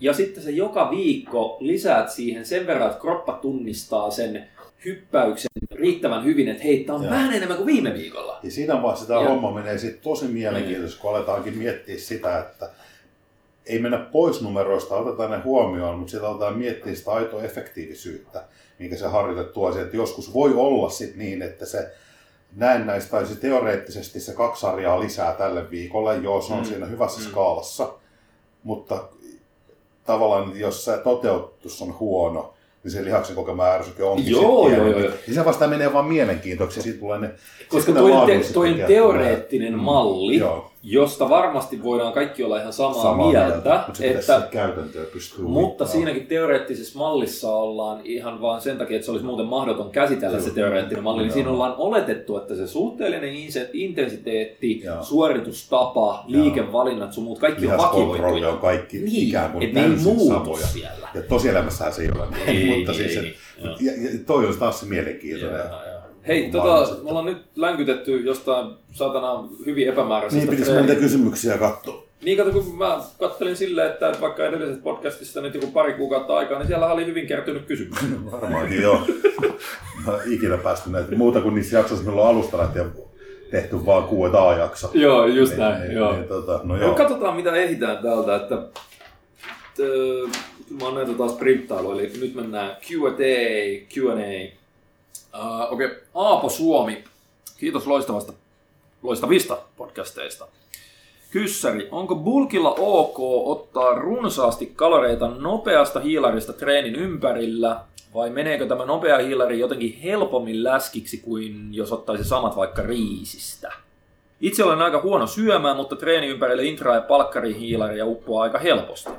Tällä hetkellä määrät 60 hiilaria, intras 60 hiilaria palkkarissa. Tuntuu, että enemmänkin uppoaisia kuin nämä mm, helpot kalorit kiinnostaisi, niin onko ok lähteä lisäämään tuota määrää vai varastoiko tuommoinen nopean hiilari isomälli vaan läskiksi? Ensinnäkin se merkittävin tekijä, että milloin sulla tulee rasvaa ja milloin ei on vaan se, että oot sä niinku ihan helvetisti plussalla vai ei. Se on se kokonaiskalori. Ratkaisee se. Se ratkaisee eniten siitä. Totta kai jos sä syöt kerran päivässä Mm. Ja syöt pelkkää vaikka voissa paistettua sokeria. Se oli kyllä hyvä. Toffeita. Joo, voissa paistettua sokeria. Mitä kaikkea? Sinne voisi laittaa kaikkea suolaa ja... No, mutta sehän, kun sehän sit voitaa sokeriin, niin sehän on... Eikö se ole karamellisointi? Karamelli, se on toffeja. Siis Niin, niin, niin. Sitten kun laitat kermaa siihen, ei, Mitä ei kaikkea? lähetä voi- nyt tähän. No joo, mutta... Aapo ei- ei- kohta. Onko se Aapo? se oli Aapo Suomi. Aapo. Suomi. Joo, joo, joo. Kiitti jätet. Kiitos. Puhutaan loppuun podcastista Joo. jostain karamellisointiresepteistä.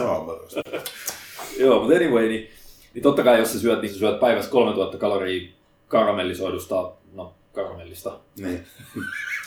Se ei ehkä johda kehon koostumuksen kannalta ihan niin kuin pidemmän päälle hyviin lopputuloksiin, mutta silleen, että jos siellä on jotenkin edes jä, etäisesti järkevästi protskua ja hiilaria ja rasvaa, niin se on merkittävin juttu, että sä et ole niinku hulluna plussakaloreilla. Ja koska silloin sun paino pysyy ennallaan, Joo. jolloin et, et sä nyt niin, niin helposti rupea rasvaa keräämään. Joo. Tämä, että, että olisiko jotenkin nopeat hiilarit muka helpommin varastoitumassa läskiksi, kuin että sä ottaisit täsmälleen samat kalorit, vaikka tässä se sanoo riisistä, mutta riisi, va- vaalea riisi on melko Se nopeasti. on aika nopea niin. myös.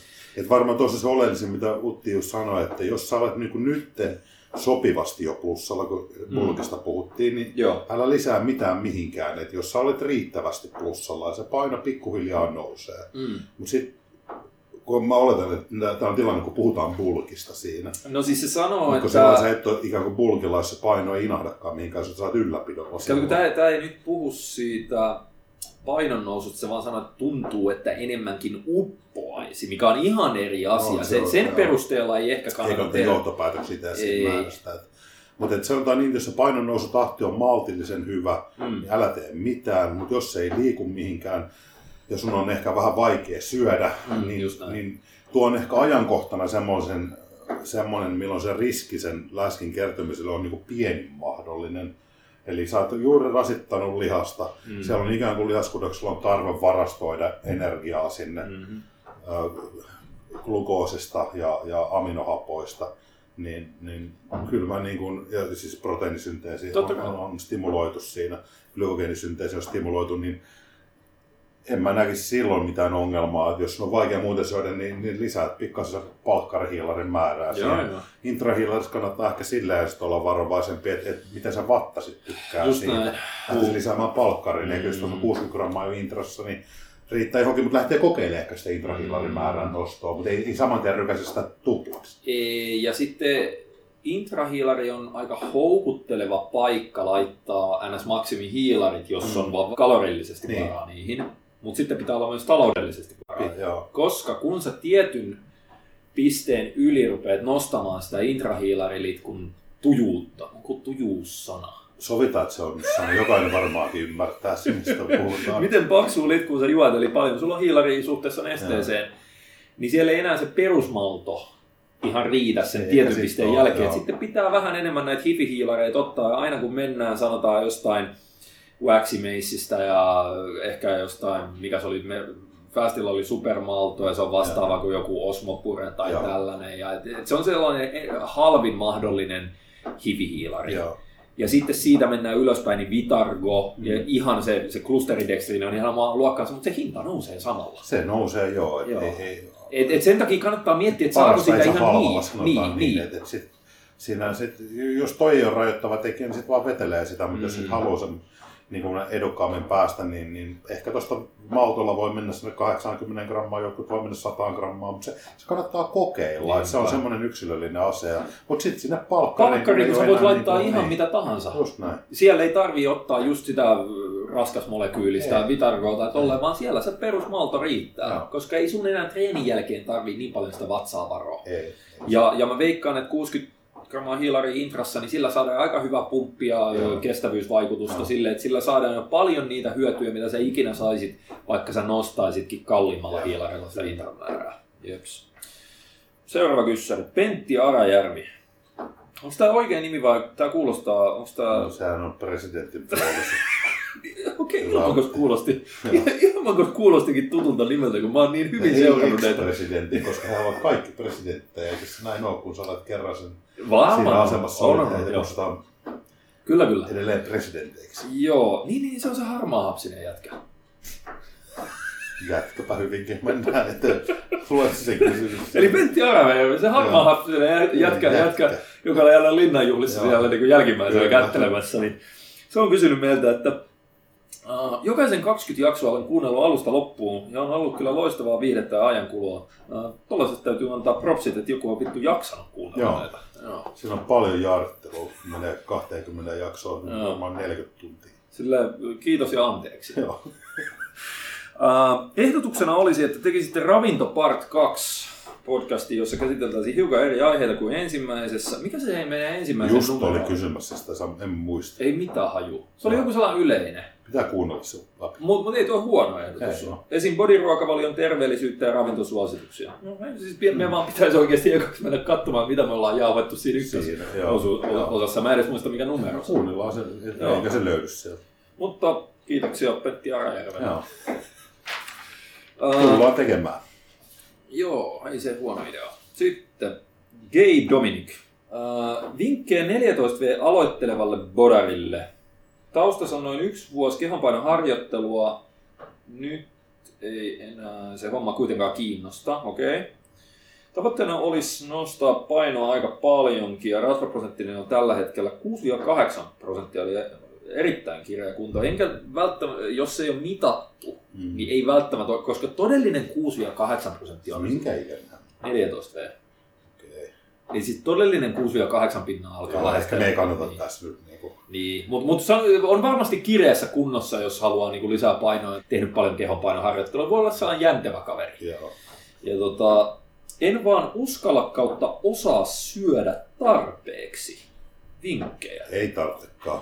Sinne mamman lihapatojen ääreen vaan Nimenomaan. ja treenaat, treenaat sitä, mikä tuntuu hyvältä. Mm, Tiedätkö, sit, sulla on niinku, sit, niinku oikeasti mm. Äidin lihapatoja tai iskän lihapatoja ääreen ja, ja syöt sitä, mikä tuntuu hyvältä. Ja toihan on koulussa vielä toi jätkä. Mutta hän ei ole edes niinku vielä murrosi, tai just niin, Niin. niin. jos miettii pojalle, niin ei ole edes siinä korvilla. Ei välttämättä edes, alkanut ei välttämättä edes Niin. niinku ole testosteronin tuotanto pyörähtänyt Ei, kunnolla vaan käy, toden- niin kun eihän siinä lihasmassa ei merkittävästi edes kasvaa ennen Eikä sitä murrosikää. Niin. Et sitten jos se, noita kysymyksiä kannattaa miettiä niin siihen 18-20 ikävuoden. Et- Et, et niin kuin treenailee semmoisia juttuja, mitä tykkää. Jos tykkää käydä puntilla, niin käy puntilla.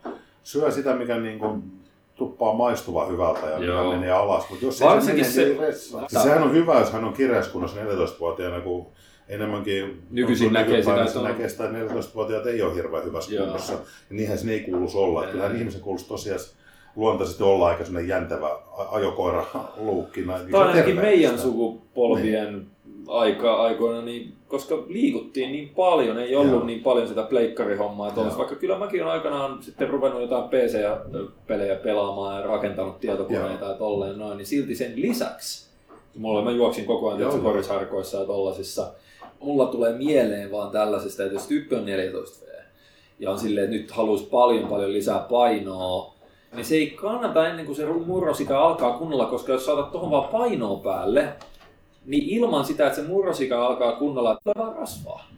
Ja sitä ei kannata ottaa. Siitä ei kannata ottaa muutenkaan Niin. tosiaan. Siis, siis ei, niin, ei, en tarkoita, että pitäisi jotenkin nyt diettiä vetää, Niin. vaan silleen, että ei kannata ruveta ottaa jotain 20 kiloa ei kannata myöskään lihasta kasvua, lihaksen kasvatusta miettiä tosiassa. Ei. Menee puntille, jos se tuntuu hyvältä, Mm. menee pelaa sitä lajia, mikä tuntuu kivalta ja hyvältä, koska se on aivan liian Ja aikainen. syö, Eikä halua kuulostaa miltään faijalta, mutta on Ei. aivan liian aikainen vaihe, niin kun alkaa miettiä lihaksen kasvatusta. joo ei, ei, se, se, Se se, ei niin se on liian, liian aikaista erikoistumista. On, on. Ja varsinkin tohon. On. Et, et erikoistuhan, jos, jos, jos ha- haluat, että susta tulee hyvä tenniksen pelaaja tai jalkapalloilija tai, tai, tai lentopalloilija, niin kyllähän se, et, et, kun ihmisellä on herkkyyskaudet, Mm. että milloin se eri ominaisuus kehittyy eri aikana, niin sä Joo. et pysty uudestaan niin kuin, tavallaan saamaan niitä menetettyjä Koordinaatio, Ko- no koordinaatio on yhtenä, mutta ne, Mm. ne tietyn herkkyyskauden asiat, kun sä oot kasvanut ohi sitä herkkyyskaudesta, niin sä et enää pysty niitä ominaisuuksia kehittää siinä tavallaan määrässä, miten ne silloin kehittyisi. Ei. Mutta lihaksen kasvu on totaalisesti eri juttu. Se on niinku aikuisilla- Joo, li- Ja, ja sehän on lihaksen kasvu on sellainen, että siinä ei oikein, siinä ei ole niinkään edes kiinni siitä, että mill, millä ikävuosilla sitä tehdään. Ei, ei vaan että sun pitää olla mielellään jo täysin kehittynyt hormonitoiminnalta. Se sen jälkeen se on lähinnä, että kuinka paljon sulla on, niin kuin, lähinnä just tällainenkin, että sulle saattaa tulla joku 80 joo, aloittelija salille. Joo. Ja se menee salille, niin se helvetti kasvattaa lihasta Se siellä niin kuin monta vuotta. Joo, joo. Vielä 80 koska sillä on niin paljon ulosmitattavaa kun ei potentiaalia. ole suorituskykylajista kyse, Niin, on ainoastaan kehon koostumuksen niin kuin muutoksesta. Mm. Sen pystyy toteuttaa vaikka kuinka vanhana, jos tavallaan se terveystilanne sen sallii. Joo, joo. että sä pystyt nostamaan rasituksen tasoa Joo. ja sitten se ravitsemus on kunnossa. Et Missään muussa lajissa tuo ei ole mahdollista, Ei että olisit oikein. niin kuin, sä olisit niin kuin nopeampi 70 kuin 20 Ei Mm. Varmasti ole. Mutta sä voit olla lihaksikkaampi 70 kuin 20 jos oletetaan, että sä et ole koskaan sitä ennen tehnyt minkäännäköistä vastusharjoittelua. Mm. Ja sä oot semmonen, tiedäksä, oikeasti tosi laiha. Ja sit sä alat 70 reenailee, niin susta, sä oot todennäköisesti, jos se terveys antaa sen myöden, Niin, että ja ravitsemus on kunnossa, niin sä oot, sä oot 75 lihaksikkaampi kuin 20.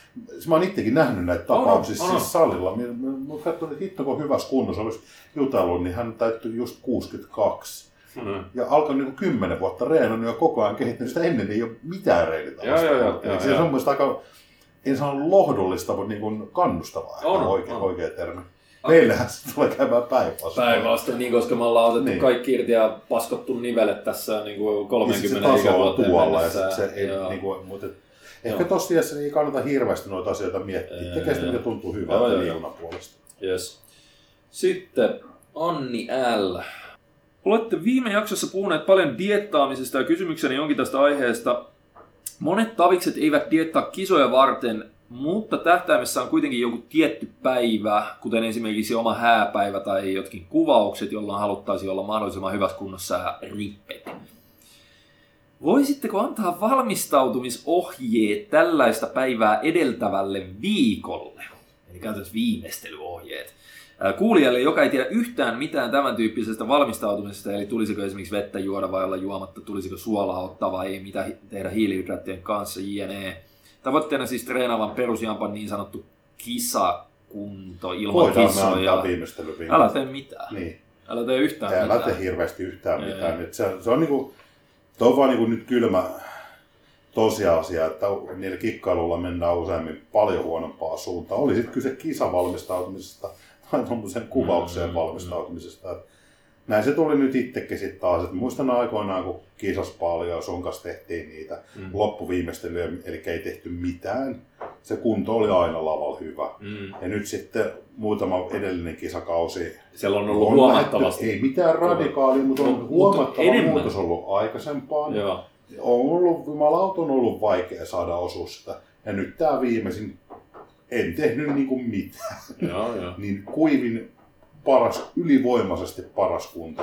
Et niin kun, kun ei taas tehnyt mitään Mm, mm. siihen, niin jo, juotiin loppuun asti, söi Joo. suolaa, miten on nyt tottunut Si- syömään. ehkä pakko hairahtaa vielä siihen MM-kisa niin kuin hommaan. Että Joo. mä, mutta kun mullahan, mä en tiennyt, kun mä menin sinne paikan päälle, että se, mulla oli tieto vaan aiemmalta viikolta, että se olisi lauantaina se mun kisa. Joo. Ja mä olin vienyt kaikki ruuat ja sun muut, kaikki viimeistelyt oli tehty sitä silmällä pitää, niin mulla, siinä, mulla on herkempi kroppa silleen, että se pitäisi olla mielellään ainakin päivän tarkkuudella, tiedätkö, se, Joo. se viimeistely. Niin sitten mä sanoinkin, kuule, että on sunnuntaina tää sun sarja. Se oli jotenkin ihan randomisti siellä. Joo. No, faksi laulaa taas. Anyway, siinähän kävikin sitten niin, että mä olin aluksi vähän silleen, ei saatana, mikä juttu tää on. No ei, mutta sitten mä Joo. yritin modata sitä lennosta sitä, mutta mä en pystynyt enää käyttää sitä samana syksynä, itse asiassa neljä kertaa aiemmin, koska mä tein kokeilun viimeistelyt jo ennen sitä ekaakaan kisaa. Ja mä käytin sitä samaa fucking runkoa koko ajan. Joo. Siis silleen, kun mä näin yhden kerran, että okei, että ö, muutaman viikko ennen Norjan kisaa, niin mä kokeilin ekaa kertaa, että, että mä näkisin, että miten tämä toimii. Ja kun se toimii riittävän hyvin, niin mennään tällä Norjan kisaan ja silleen, että ei muuteta kauheasti. Sitten Norjan kisassa katsoo oikein muuten hyvä, mutta aika tyhjä. Muutetaan pikkasen ja mennään. SM. SM edelleen, no parempi kuin Norjassa, mutta edelleen pikkasen tyhjä. Muutetaan vähän, mennään PM. Joo. PMS, okei nyt, nyt alkoi mennä silleen, nyt meni ehkä jopa vähän liian, niin kuin, joutui jopa vähän lopussa varmaan sitä, että tyhjeneekö se ajoissa se neste pois. Ja sitten MMI, niin mä yritin vetää siitä vielä iteraation. Niin sitten se meni vituiksi se iterointi, koska siellä tulikin yksi ylimääräinen päivä siihen. Lopputulos oli se, että joo, mä olin kyllä kuiva, mutta mä olin ihan saatanan tyhjä, kun mä, mulla oli alempi paino Joo. kisa-aamuna kuin ennen kuin mä aloitin tankkailut. Ja se ei ollut mulla mikään sellainen, että joo, että kaikki neste lähtenyt vittu, kun mä olin kuiva jo ennen tankkailuja. Mm. Niin ei se, jos sulla on alempi paino sitten kisa-aamuna kuin ennen tankkailuja, kun sä oot jo kuiva, Joo. niin et se silloin täys ole. Ei, siis Niin, sitä niin. missään nimessä. Niin ainoa mitä mä sitten tein, mä tiesin, että mä voin pelastaa osan siitä kondiksesta sillä, että mä vaan join koko ajan vettä. Joo. Ja mä tein sellaisen, mulla oli, käytännössä mulla oli tota, kuusi pullo siellä väkkärillä, koska mä tiedän, että sitten kun mä juon koko ajan vettä, niin mulla on hyvä nesteytetty tila lihaksissa, ne on sellaiset elosat ja Niin, tiedätkö, niin kuin, Tuossa taas on se, että Niin. kun, kun se on se sopivasti, eli ihan yber tyhjänä, okei sen nyt tietysti ei kannata mennä, mutta mä nyt olettaisin, että ihmiset vaikka ne diettaa, niin siellä on jonkunnäköistä jonkunnäköistä hiilarsyklitystä kuitenkin käytetty, mm, ettei ihan mm. ketolla olla vedetty sitten. Mutta silloin siellä on kyllä huomaa sen dietin varrella, että miten se kroppa siitä hiilarista käyttäytyy. Että milloin se on sellainen sopiva täyteisyys, mutta kun se eihän se glykogeenista täyteyttä sinne tuo, vaan se on se vesi. mm, Että nimenomaan. tavallaan jos on sitä sidosainetta riittävästi, niin sun pitää vaan niinku uskaltaa juoda, eli tuoda fylliä sinne lihakseen sitten. Joo. Ja, tää on niinku, ja monesti sen näkee siinä, että se, kun sä, sä vaikka kaksi viikkoa ennen kisaa, sä oot jo silleen aika kuivaa, se näyttää aika hyvältä se kondis, Mm. kun sä juot riittävästi. Ja ne päivät, milloin sä oot ehkä vähän enemmän syönyt hiilaria, ja sä muistat juoda, niin se näyttää aika hyvältä. Mm, mm. Niin semmoisen se lavalle kannattaa mennä. Tämä on se sama syy on, on se, että kun sit kaikki selittää, että kisan jälkeen niin kun näytti aina seuraavana päivänä Mä hyvältä. oon ruvennut juomaan No, vettä. ju- siis se on se syöminenkään silloin tehnyt sitä, vaan se on todennäköisesti iso juttu on se, että sä oot vain juonut. Ja varsinkin silloin, jos oot tehnyt niin hölmöä, että sä oot dropannut sen veden pois sieltä vuorokautta kahta aikaisemmin. Että niin kun hyvä, kun näytti hyvältä lavalla huonolta, sitten taas näyttää seuraavana hyvältä, no Joo. ero on se vesi. Ihan vastaavanlainen, mitä jos jengi pudottaa suolat pois ja sitten No se on jälkeen, toinen, niin se tekee ihan samaa. Et se, se vaan enemmän, mutta se on se vesi on lopulta se, mikä Se tuo on sen täyteyden se, tai niin, tyhjyyden. niin. Ja se, Suolasta jotenkin helpottaa sitä veden Joo. glykogeenin tankkautumista. Totta ja kai, sitten jos se totta kai. glykogeeni tankkautuu hyvin, niin sitten se vesimäärä on se, millä sä pystyt sitä täyttämään. Mutta se oli hassu. Mulla oli sellainen, niin kuin, että hei vittu, että tähän tämä meni silloin kisa-aamuna. MM-kisa-aamuna. Mä olin niin kuin, että ihan sama kuin ei olisi tankannut ollenkaan. Niin sitten mä no, paket, että mä en ehdi enää. Niin. Mitään glykogeenia mä en ehdi tässä enää että mä en edes yritä. Mä söin protskun rasvaa aamupalaan, että mä yritin pikemminkin stabiloida sen, että verensokerit ei heittele. Joo. Sitten mä vaan join kaksinkäsin vettä koko näin. Ja sitten kyllä mä sain silleen ihan mielestäni, että se ei ainakaan, niin kuin, ainakaan alkukilpailussa näyttänyt supertyhjältä. Sitten kato, kun se tyhjenee entisestään siinä pumppaillessaan tollasessa, niin kyllä sitten kun meni ehkä finaaliin vielä palkintojen jakoon, niin sitten alkoi tuntua aika littanalta. Mutta Joo. sain pelastettua sitä aika hyvin sillä, että join vaan vettä. Ja, ja tota, mutta anyway, tällaiselle, että jos on joku hääpäivä tai tollainen, niin varsinkaan tollaiseen, niin ei, on, ei mitään juomattomuuksia, ei mitään suolakikkailuja. Se on se, että et, jos haluaa sinne hyvään kuntoon, niin diettää rasvaa pois. Just Yrittää näin. säilyttää lihasmassaa. Joo. Se on se dietti on se. Sitten katsoo ehkä silleen, että jos sulla nyt on, niin kuin esimerkiksi mulla kroppa, että se on tyhjänä, täysin erinäköinen kuin täytenä, niin muutama päivä Sit etukäteen syö syöt vähän hiilaria niin, siihen. silleen, että sä et ole ihan totaali tyhjä, mutta sitten taas takaisin sille Joo. toimineelle diettirungolle ja vedät sillä sinne, Mm. milloin sä haluat näyttää hyvältä. Joo. Se on se kaikkein varmin kaava. Ja siinä ei tarvitse silloin tehdä mitään, koska noin juomattomuudet ja suolakikkailut, niin ne voi potentiaalisesti olla aika vaarallisiakin. Ne olla vaarallisia ja hyvin harvoin niin vie sitä hommaa parempaan suuntaan. Yes, just näin. Joo, joo. PS, otin utista mallia hankkimalla Fastin Workout Shockia ja huomasin treenitehoissa eroja ensimmäisellä salikerralla.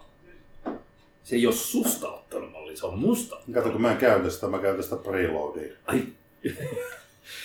Kato, mä käytän shokkiin vielä edelleen sen takia, koska tota, siinä on niin vitun hyvin sitä asetyylikarnitiinia. Se asetyyli ja karnitiini nootropiineista toimii mulle. Se on ollut kymmenen vuotta mulla jo sellainen, että mä saan sille joka... Mähän käytän asetyyliä ja karnitiini myös lepopäivinä Joo. kolme kertaa päivässä. Ja siinä on useampi syy siihen.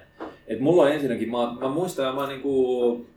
Mä latasin ylppäreihin asetyyliä ja karnitiinia. Näytti, että se huomaa siinä mitään eroa. Mitä Joo, mutta toi on yksilöllistä. Kato, nootropineissa on se hauskuus, että ne on yksilöllisiä ja miten, miten Toimii. 2012 kisadietillä, mä olin ihan pelkästään asetyylillä karnitiin, niin se purnukka. Joo, Ja, sit ja mä se oli jauho. Mä otin sitä lusikalla, kun se mun mielestä maistuu tosi hyvälle, kun se on niin etikkainen se maku siinä. Niin.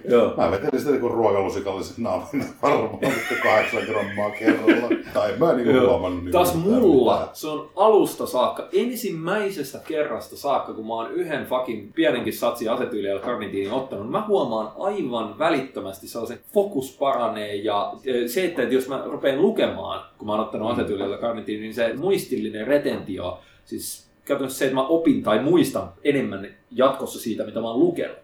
Ja, ja kaikkea tollasta. Ja sit- Käytä se vaan sen takia, n- nytkin niin kuin laturi on minusta hyvä, kun sehän on kuitenkin, siinä on aika paljon terveyshyötyä pitkässä juoksussa, se pitäisi olla. Mä toivon, että nämä Se, suo, se on neuro, neuroprotektiivinen. Niin, niin, se suojaa aivoja. Niin Niin kuin rappeutumiselta, rappeutumiselta, kun vanhoille päiville menee, niin se on se syy, että mä toivon ja luotan, että noin, Mm. ne on kuitenkin tutkittuja asioita, että niissä, ne niin kuin toteutuisi sitten toivottavasti. Joo, joo. joo. Hampaat siitä alkoi narskua, sen mä muistan.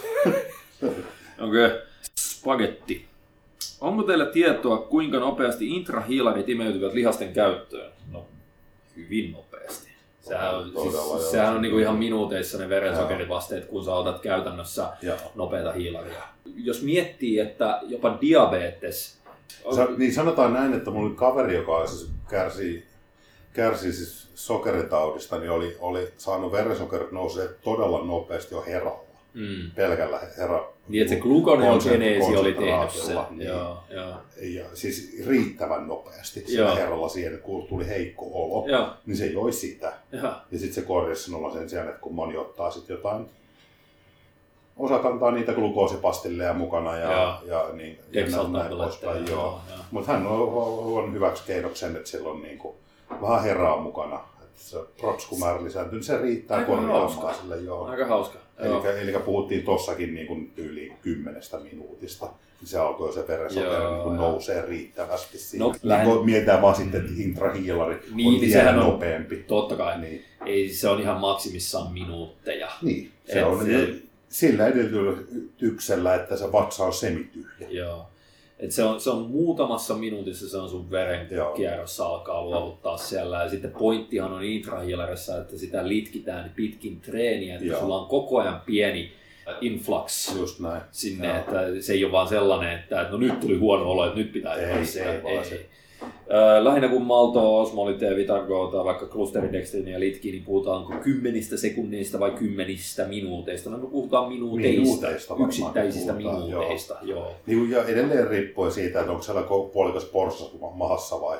Totta kai, joo, joo. Oletuksena tässä on aina se. Eihän, silloin jos sulla on vatsassa imeytymässä vielä mm. ateria, älä nyt helvetti käytä intrajuomaa. Niin, mutta se aika moni se... tekee sen, että ne syö sen aterian pari tuntia, puolitoista tuntia ne salille menoa, mitä mä nyt teen ikuisesti. Ei, ei, ei. Mä yritän päinvastoin mennä mahdollisimman tyhjällä vatsalla just näin, reenaamaan. Just näin. Siinä myös useimmiten välttyy, että jos sattuu olemaan vähän sanotaanko hapokasta, niin ei ole, ei ole se edellinen safka sitten siellä lattialla se sali seinässä tai jossain kun ei syö. Se, niin. Sehän ei ole merkki siitä, että reenaa jotenkin mystisen kovaa, että oksettaa, vaan niin kuin, Silloin sulla on liikaa tavaraa vatsassa. Niin, että se mm. fokus siitä kuitenkin, sä, siis kropassa fysiologisesti, että kun sä lähdet harjoittelemaan, niin se verenkierto siirtyy jonnekin ihan muualle kuin pääosa siitä kuin ruosutuselimistön eduksi. Yes. Ja silloin tavallaan se ruosutus hidastuu merkittävästi ja sitten kropalla on vaan tendenssi materiaalille, mikä ei liiku vatsassa mihinkään. Se, on, se poistaa sen sieltä se johtuu ihan tosta.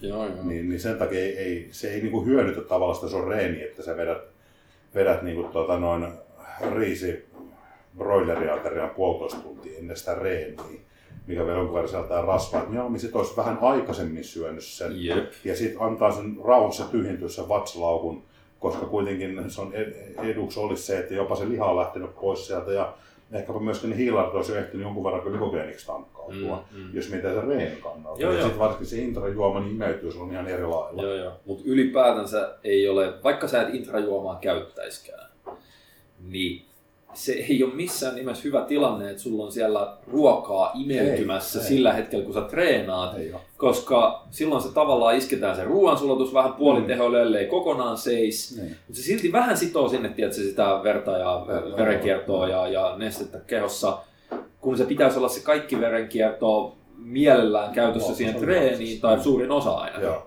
Ja aina mun mielestä tyhjällä treenaamaan, että minimissään se joku kolme tuntia siitä Joo. edellisestä safkasta on hyvä. Ellei sitten joku tosi hyvin imeytyvä safka, niin silloin se voi kaksi tuntia riittää. Mutta ei, ei mielellään mitään hirveä kiinteitä.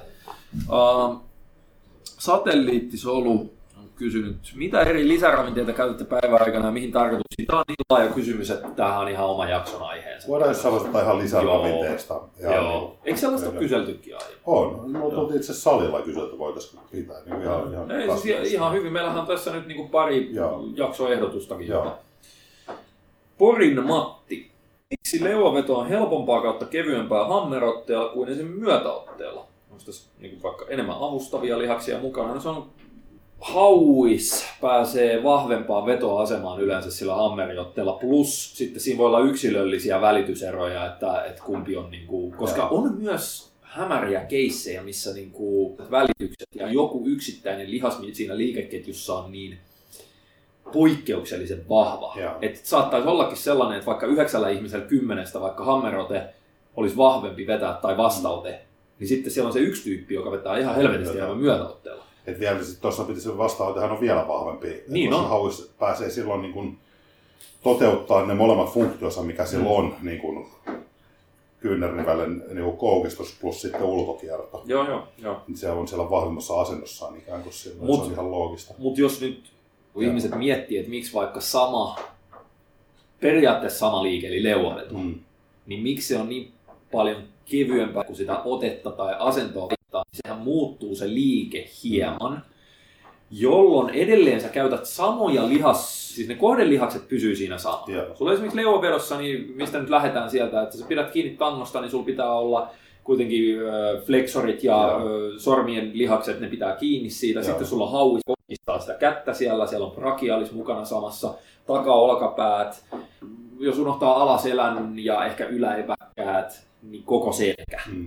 Silleen, toi on se vetä, yläkropan vetävien lihasten ketju, mikä siellä työskentelee. Ja se on ihan sama ketju, mikä siellä työskentelee, teet sä vastaotteella tai myötäotteella tai neutraalilla otteella vai miten on. Mutta se suhde muuttuu jossain määrin. Joo. Eli just siinäkin, että jos sä vedät vaikka vastaotteella, niin sun hauikset on mekaanisesti paljon asennossa se- se- tehdä joo. sitä mekaanista työtä, sitä ottaa sitä Joo. kuormaa itselleen. Öö, kun taas sitten, jos on vaikka sanotaan sellainen lapio-kahvaote, tai sellainen, mikä, siis tiedätkö, kun on leveitä paralleliotteita, Joo. mikä on mun mielestä helvetin hyvä ote. Mulla ei oikein ranteet taivu myötä tai vastaotteeseen, jos se on suoratanko, vaan mun pitää melkein aina tehdä neutraalilla Joo. otteella. Et se on yleensä ranteille ja olkapäille ja kyynärpäille tolleen, se on, se on ergonomisempi. Joo. Niin siinä taas sitten ehkä joku brachiaalis pääsee suhteessa enemmän. Tai Tai pääseekin, jotain, koska se on niinku tavallaan, jos miettii sitä hauiskääntöäkin. Mm. Tai Totta niinku kai, kun sä käännät hammerkääntöä, hammeriin, niin siinä... Siis siinä brachialishan on se, mikä blokkaa sen ulkokierron hauikselta pois. Että tavallaan jos jännittäisit pelkän hauiksen, Mm. niin se maitolasin juominen ei jumalauta onnistu. Se on niinku, se kiska sen juomat aina sinne. Tiedätkö se, kun siitä tulee se ulkokierto aina joo. automaattisesti, Joo, niin, joo, joo. niin sen takia se, se blokkaa sen hauiksesta sen ulkokierron Joo, joo, joo. Sen takia se, tämä vasaraote niin kuin, rasittaa sitä brachialista paljon, on Mm, hyvä mm. brachialisliike. Totta kai, totta kai. Ja sitten voidaan myös mennä niinkin pitkälle, että kun katsotaan, että missä kulmassa sulla kyynärpäät on siellä vetokulmassa mm. suhteessa latseihin. Se taas Niin- määrittää paljon sit sitä, että mi- Niin. minkälaisella liikeradalla se latsi työskentelee. Ja mitä usein pääsääntöisesti mitä laajempi se lihaksen, on lihaksen liikerata Mm. on, niin sitä tehokkaampaa se, myös se liikkeen vaikutus. Boda, bodausmielessä. Bodausmielessä, Yes. niin joo. Koska tässä nyt kysytään niin kuin liikkeen keveydestä kautta voimatasoista. Ah, niin, no joo. Se, Niin. joo, se, Mutta mehän mietitään näitä aina vaan sen kannalta, että mitä, kantaa niin, et, et, et, mitä lihaksia. Mutta mut jos sä katot, niin eiköhän sillekin on syy, ole syynsä, Mm. että noissa lisäpaino leuavetokisoissa kaikki ne vetää vastaotteella. Totta kai se on. Ja mielellä vielä silleen, että se ei ole sellainen selkäpainotteinen Mm. mm. veto, että nopea lähtö, tiedäksä, eikä Mm. lähdetä kiskosta silleen, että ensimmäinen mikä siellä liikkuu, Niin on olisi tavallaan- niin tai selän alueella tapahtuu se, että sä, sä niin vaan nopea rykäsy ja mahdollisimman paljon sitä voimantuottoa hauiksista ja voit vielä ottaa vähän pyörällä selällä sen ylä. Joo, nehän on siellä ylhäällä aika sellaisessa Ja kyydissä. ihan syystä. että Joo, joo, joo. Koska se on ihan eri asia tehdä sellaista voimaleuvavetoa maksimiin On, äh, kun bodaus selällä. kuin bodausleuvaveto. leuvo- Se on kaksi niin, kuin niin eri asiaa. Oho, se on niin kuin, Ja ehkä pakko sanoa, että esimerkiksi Tuomas Kuronen, joka se voitti jonkun lisäpainovedon niin kuin Suomen mestaruuden tai jotain. Se Jarkko Salilla ne oli, mä katsoin jonkun, aika, siis silleen perushoikko kaveri, aika pitkä ilmeisesti. Joo. Niin olisiko se painunut, en, en tiedä paljon painunut, veikkaisin, että ruumirakentissa katsoi pituutta, niin hirveän paljon yli 80 kiloa voi olla. Niin, niin tota noin, enkä se ole niinku hintellä silleen pahassa mielessä, mutta niinku semmoinen perussporttisen näköinen kaveri, mutta ei niinku mikään älyttömän liaksikaan ole. Mutta jumalauta, oliko se neljä punaista levyä siellä jalkojen välissä? Ei saatana, niin kuin satanen. veti leuan sinne. Joo. Joo. Joo. Ja se on aika kova suoritus, että sulla on 100 kiloa niin kuin lisäpainoja. Joo, joo, joo. Niin, ei, ei, voi sanoa, että ei, ei hinahtaisikaan muuta siitä kun lattialta. Okei, se, leuka, se oli semmoinen rykäsy, mutta se, että sä vedät 100 kiloa lisäpainoa ja saat leuan tangon päälle, niin on Mä se jos, mä oon joskus tehnyt dipissä muutaman toiston sadalla kilolla ja silleen, että ne on ollut Joo. syviä. Silloin kun mulla on vielä mestat Se on vähän eri liike kuin- Nimenomaan, kuin koska dippi on miljoona kertaa vahvempi kuin leuanveto. GPllä aikoinaan, vanhalla GP, kun siellä kävi niitä kamppailussa, oli yksi sellainen painija, kun ne on aika vahvoja vääntää, niin se oli muistaakseni 75 kiloa siinä, niin se otti muutaman toiston sillä. Mutta se, se ei yhtään yllätä tavallaan, että painia, niin, painia pystyy, joo. niin kuin, siis Koska se on niiden- pystyy vetämään, Joo, joo, joo. grekopainia, Joo, joo. niin, koska niillä on se vääntömomentti on vähän, vähän eri, luokkaa. Pakko siitä. ollakin, Niin, joo. Niin vielä siitä Kurosesta se, että mun mielestä, kun se, se jotain, postitti jotain kuvia siitä, sitten että kun se oli tehnyt sitä leuvetohommaa, niin mun mielestä sillä oli entisestään ne kädet kasvanut siinä Niin, mm, joo. No leuvetotouhussa. helposti, kun on, se, joo, ja kun ne on sillä niin dominoivat, niin Joo.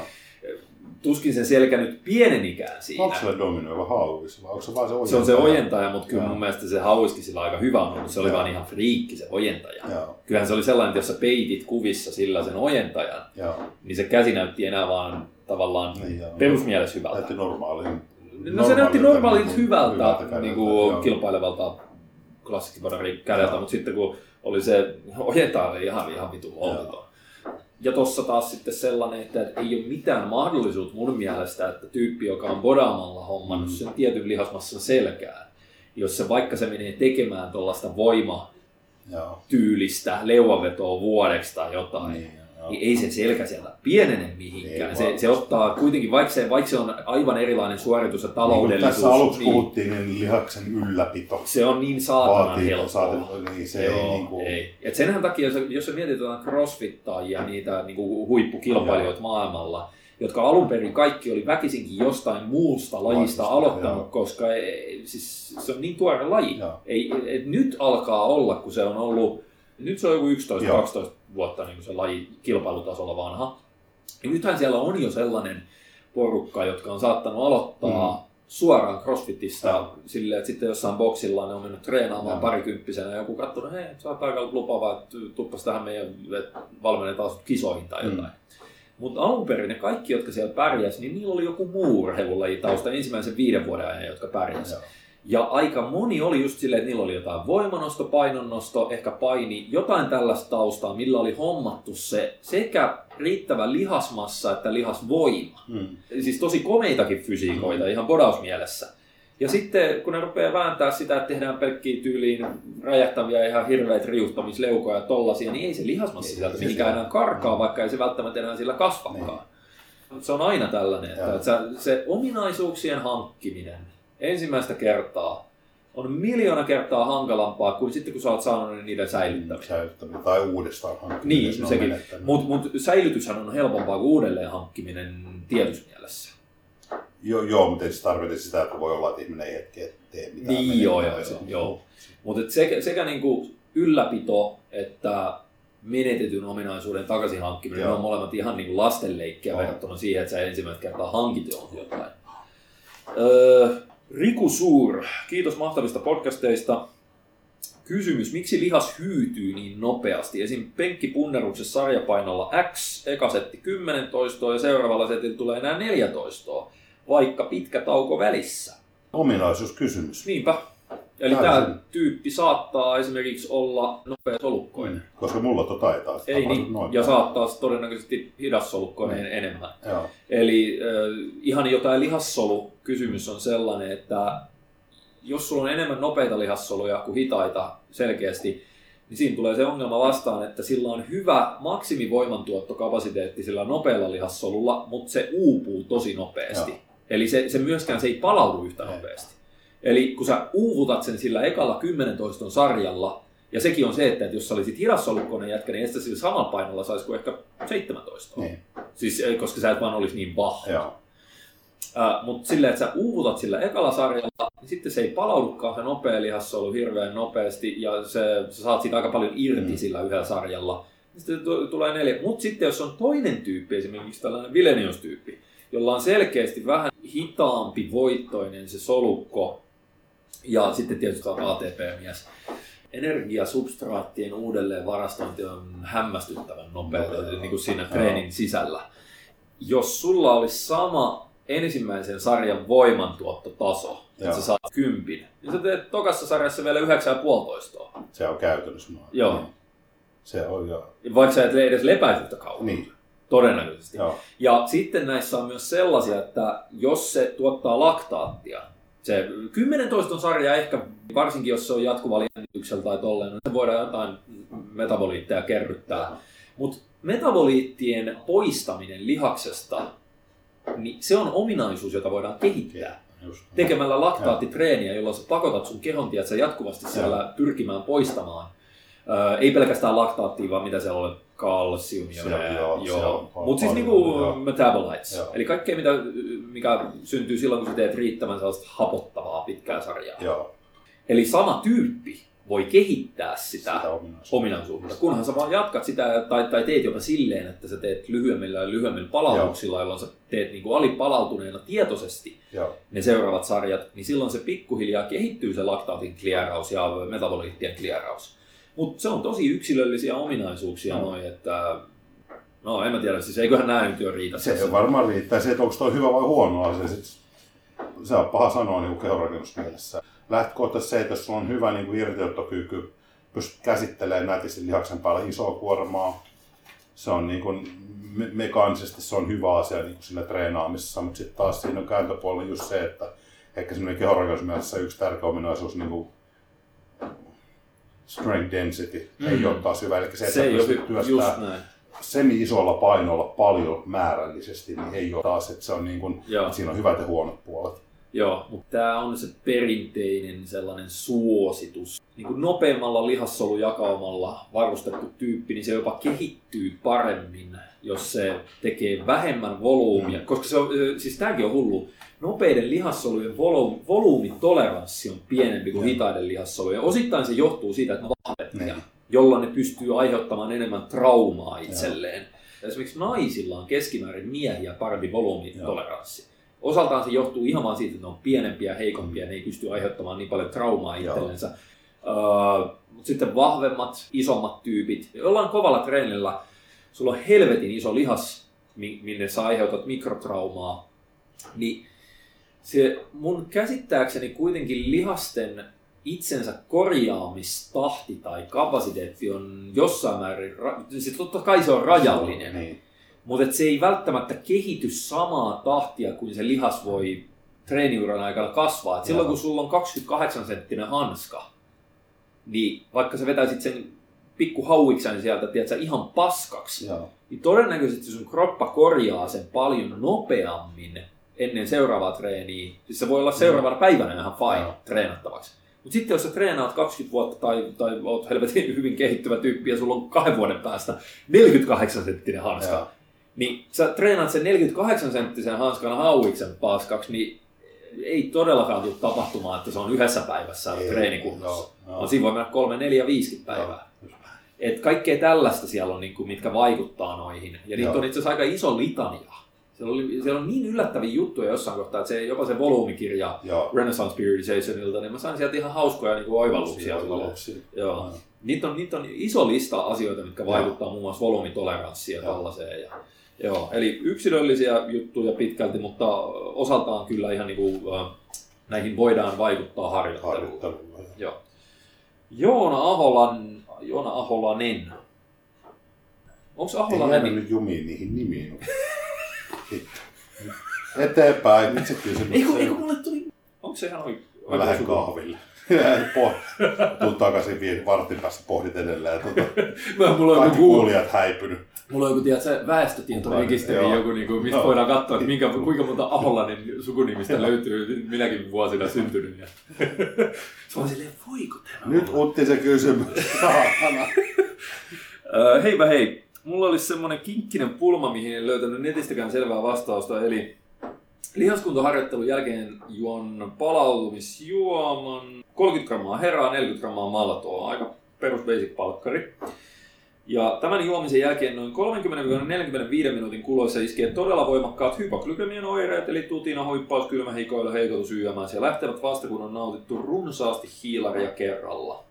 Pidin noin 10 viikon pikku miinuskaloridietin kunnon siistimiseksi ja ennen diettiä ei tämmöistä vaivaa ollut, mutta heti dietin loputtua tämmöinen ongelma on alkanut ja käy jotenkin jalkatreenin jälkeen. Osaatteko sanoa, mistä voisi johtua tämmöinen ja sehän on itse vastannut tähän Joo. kysymykseensä.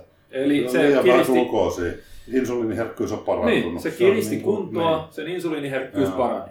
Mutta mennään silleen vähän rautalangasta. Eli insuliiniherkkyys, se on ollut sulla huonompi, kun sulla on ollut korkeampi rasvaprosentti. Mikä tarkoittaa sen, että, että kun sä oot vetänyt ennen diettiä sen samaisen palkkarin, missä on 40 grammaa hiilaria, niin sun kroppa ei ole tunkenut sitä yhtä tehokkaasti sun lihassoluihin, vaan sitä on vähän jäänyt sinne verenkiertoon Joo. pidemmäksi aikaa, jolloin sulla ei ole tullut hypoglykemian oireita. Sitten sä oot vetänyt dietin, sä oot pudottanut rasvaprosenttia, sun insuliiniherkkyys on by default se on parantunut, koska se rasvaprosentti on itse asiassa ilmeisesti aika lailla pääasiallinen määrittävä Se tekijä on, siinä. Joo, lihasten tyhjyys Joo, ja se, se myös, 100 joo. Nyt kun sä juot sen samaisen palkkarin, niin se imastaan sinne solu, soluihin. insuliinin vaste on, Niin. niin. se, se vastaa paremmin siihen samaan määrään insuliiniin, mikä se sama määrä hiilihydraattia stimuloi haimaa tuottamaan. Se vaan on tehokkaampi se sama määrä insuliini, Joo. se vaikuttaa tehokkaammin. Joo, eli toisin sanoen se imastaan se kaikki hiilari ja protsku Joo. sieltä paljon nopeammin ja tehokkaammin ihan niin kuin soluihin, jolloin sulla jää matalat verensokerit. Näin. Ja siitä tulee ne oireet. Joo. En suosittele kärsimään niistä, eli lisää vaan sitä hiilarin määrää. Joo, joo, joo. Ja toi on, toi on mun mielestä Joo. hyvä tilanne. On, on, on. Siis aina kun sulla paranee insuliiniherkkyys, niin se on hyvä tilanne, koska se tarkoittaa, että sun kroppa pystyy sanotaanko tuloksekkaasti käsittelemään isompaa määrää Just hiilaria, ja sitten toisaalta, kun sehän on pidemmän päälle korkeat verensokeritasot, niin kuin kroonisesti Joo, korkeat ei verensokeritasot, ne on äärimmäisen haitallisia. Ja hyvä juttu. Joo. Mutta toki sitten, niin kuin sanoisin, hypoglykemiasta ei kannata Ei kannata, ei. Se, se on niinku tekee poikkeustila. asiaa Joo, joo. All right. Hei, me päästään viimeiselle sivulle niin tuoreempiin Yes. kysymyksiin, mitkä saattaa olla vain kuukauden vanhoja. Yritetään niin saatella käydä Joo. kerran läpi. Kyllä käydään. Joo, joo. Menee vaikka satana sata tuntia. Joo, joo. Lötjönen voi huomenna tulla täältä aamulla. Ai, et nukkuu tää pää pöytää vasten. Niin. Joo. Lauri Hämäläinen. Itsellä koko ensi vuosi tarkoitus kehittää omaa metaboliaa hitaasti noin vuoden kestävällä reverse-dietillä. Tyhmä termi tässä kohtaa. Ei mun mielestä, koska reverse-diettaus viittaa myös siihen aineenvaihdunnan vähän pidempiaikaiseen kehittämiseen. Toki silläkin on rajansa, miten pitkälle sitä voi tehdä. Kun tällaisen projektiin ei lähdetä mistään kisakunnosta, vaan arviolta noin 8-9 prosentin rasvoista, no edelleen aika hyvä kunto, niin onko tuhoon tuomittu ajatus vetää joku pieni kesäkuntodietti, vai onko tällaista projektia ajatellen täysin järjetön ajatus? Hetkinen, siis tarkoittaako se, että se vetäisi nyt, koska se ei Ää. omasta mielestään ole mukaan 8-9 prosentin rasvoissa riittävän kirjas kunnossa, että se voisi tehdä reversointia? Mun mielestä on ihan bullshit. Niin, no, on. Ei, siis, se, se, ei, ei todellakaan. Jos on oikeasti 8-9 prosentin rasvat, niin se on Ei, ei Ihan- nyt alkaa Ei. enää. koska sä oot jo siinä vaiheessa todennäköisesti alle oman Niin, setpointin. joo. Todella harvalla On, miehellä on setpointti kahdeksan pintaa. Eli niin, Eli jos tuosta lähtee niin kuin nyt noista rasvoista diettaamaan, ollaan valmiiksi oma setpointilla, se ei kyllä tee todellakaan kauheasti höpöä sillä, sillä metabolian kehitysprojektilla päinvastoin. ainoa mille se voi pikkasen tehdä hyvää on se just tämä aiemmin mainittu Niin, insuliiniherkkyys. se pitäisi olla jo hyvä noissa rasvoissa. se, se on noissa rasvoissa on hyvä. Ei, ja jos sä pysyt niissä, niin kaikki se lihassolun Mm. tyhjyys ja muu, se varmaan vaihtelee nyt vähän päivän mukaan joo, sitten, joo. että sä et Ei, täys koko ajan. ei, ei mitään pointtia dietata tosta Ei, alaspäin. Joo, esimerkiksi itselläni silleen, että vaikka mulla on se just, mitä mä sanoisin, 9-11 pinnaa Joo. varmaan mun ö, se setpointti-alue. Joo. Niin ei saatana, kyllä mä nyt, jos mä en ole kisoihin diettaamassa, niin mä tykkään olla siinä Siinä 9-11 pysytään. alueella, koska ei mitään järkeä mennä sen alapuolelle, eikä toisaalta yläpuolelle enää, kun ei ole niinku bulkkaamassa. Joo. Et mä voin seilata vähän siinä niinku ehkä, no okei, kahdeksan puolen ja 11 joo, puolen se- välissä, mutta siis käytännössä mä seilaan sillä omalla alueella niin kauan kuin ei ole jotain selkeää, konkreettista syytä vaikka niinku haitata kehon omaa lyhyen aikavälin terveystilaa menemällä setpointin alapuolelle. Se on nimenomaan se metabolia, se kärsii, aina kun mennään setpointin alapuolelle, Joo, niin silloin joo. sulla on enemmän tavallaan hidastunutta aineenvaihduntaa tai aineenvaihdunnan hidastumista, mitä sä joudut reversoimaan Just pois. Ja nyt pakko sanoa tosta, että kun se sanoo, että se haluaa vuoden ajan kehittää sitä Mm. aineenvaihduntaa, niin joo, jos se hyvin hitaasti tehdään, niin se ehkä onnistuu vielä se vuodenkin reversointi ilman, että se hirve... Mutta mulla on niin fucking paljon kokemusta tosta. Siis mä vedin joka ikisen offin, mitä mä ikinä vedinkään, ennen jotain vuotta 2014, 15 tai jotain, mitäköhän oli, niin just silleen, että se oli koko ajan vaan joka Mm. viikko, tar- siis joka päivä laskin kisadietin päättymisestä lähtien niin kalorit offilla ja lisäsin sinne pikkuhiljaa hiilaria, vaikka se olisi kestänyt kolme vuotta se offi. Niin mä tein tota koko ajan, jopa ennen kuin mä kisasin ikinä, ennen kuin oli mitään reverse-diettaustermiä, mä aina tein sitä ja mä pyrin kasvattaa sitä metaboliaa. Niin Se- Siinä on rajansa. Niin, siinä on rajansa. Siinä on rajansa, mihin sä sillä pääset. Sä voit optimoida sen sun tavallaan, että kun se on epäoptimoitu se aineenvaihdunta silloin, kun sä oot tietänyt just setpointin alapuolelle, varsinkin kisoihin, silloin se on hitaimmillaan todennäköisesti se aineenvaihdunta, mitä se voi olla, että sulla on erittäin taloudellinen koneisto, joka säästää energiaa kaikesta, mukaan lukien lämmön tuotannosta ja kaikesta, öö, mistä Joo. ikinä se pystyykään. Sun niitti on pientä ja niin edelleen. Mutta sitten kun sä aikas siitä reversoit ja nostat hiljalleen niitä kaloreita, niin sä voit hyvin... Öö, no ensinnäkin sun on pakko nostaa itse sinne setpointti-alueelle. Se rasvaprosentti, sinne on pakko päästä. Eli sellaista ei ole oikeastaan, että sä jotenkin lihomatta voisit reversoida sun kalorit ihan vitun korkealle Alle sen. alle sen oman setpointin. Se, sellaista ei, tai sitten jotkut on pystynyt pikkasen kikkailemalla niin kuin nostamaan Joo. Paljon kaloreita pysymällä setpointin alapuolella, mutta niillä on edelleen paska hormonituotanto ja niiden olotila on ihan kauhea. Niillä on jatkuva nälkä. Eli se, että se sun keho toimii terveesti, on pakko joka tapauksessa mennä sinne setpointtialueelle. Siinä jos varmaan sitä metabolia, sitä, sitä pystyy silleen, ei helposti, mutta se on mahdollista kehittää tavallaan sen setpointin alueella silleen, että sulla on niin kuin, sä pystyt pysyä siinä ihan ok semihyvässä kunnossa ja syödä koko ajan enemmän. Joo, Ongelma tulee vaan siitä, että kun tuo hyvin harvoin sitten realisoituu silloin, kun lähdetään uudestaan. Joo ei, se, se, se on edelleen... Se, se ei ole pysyvä, eli se, Ei. se, siitä, siinä harhassa ei kannata olla, että nyt kun mä aikaisemmin pysyin siinä äh, vähän alta kympirasvoista, hän pysyi vaikka ollut vähän alta kympirasvoissa, söi kolme puoli tonnia, nyt pystyy syödä neljä puoli tonnia, pysyy edelleen samassa rasvoissa. Mm. Sitten kun se lyö sen dietin päälle, niin se ei valitettavasti hyvin, hyvin, hyvin, hyvin harvoin se realisoituu, sitten, kun se rasvaprosentti lähtee sen oma setpointin Mun, mun kokemus tuosta asiasta on se, että, että kun mennään siihen, yritetään päästä kisakuntoon, Mm. niin se tulee aina putoamaan ihan yhtä alas. Se. Siis, koska mulla on eroja näistä. Mä, mä, Joo. mä muistan yhdellä offilla, niin mä pystyin reversoimaan vaan silleen, että mulla oli ehkä joku neljä tonnia mun offikalorit siinä samassa fucking painossa ja samassa rasvaprosentissa, missä mulla yleensä se offi päättyy muutenkin. Joo.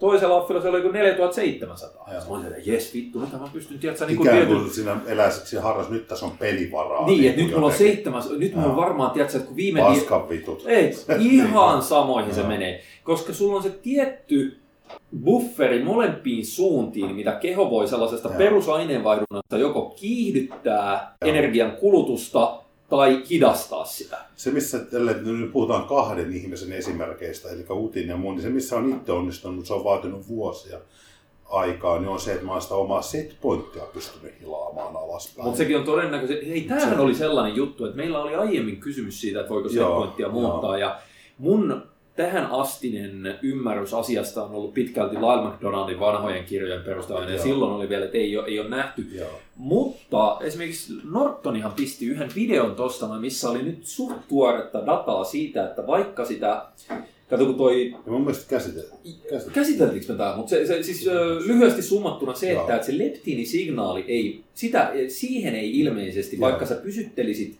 vuosikausia matalammassa rasvaprosentissa, niin se ei tavallaan rupea tuottamaan se sun rasvakudos Enemmän leptiiniä. enemmän leptiiniä, Joo. mutta se mikä hiljalleen kehittyy, niin on se, että sun aivot Se herkistyy sille näin, leptiinille. joo. Eli, eli Lopputulos on käytännössä saman suuntaan. saman suuntaan, joo, joo. joo. Mulla on siis herkistyneet aivot. Sulla on hyvin herkät aivot, leptiiniherkät aivot, joo.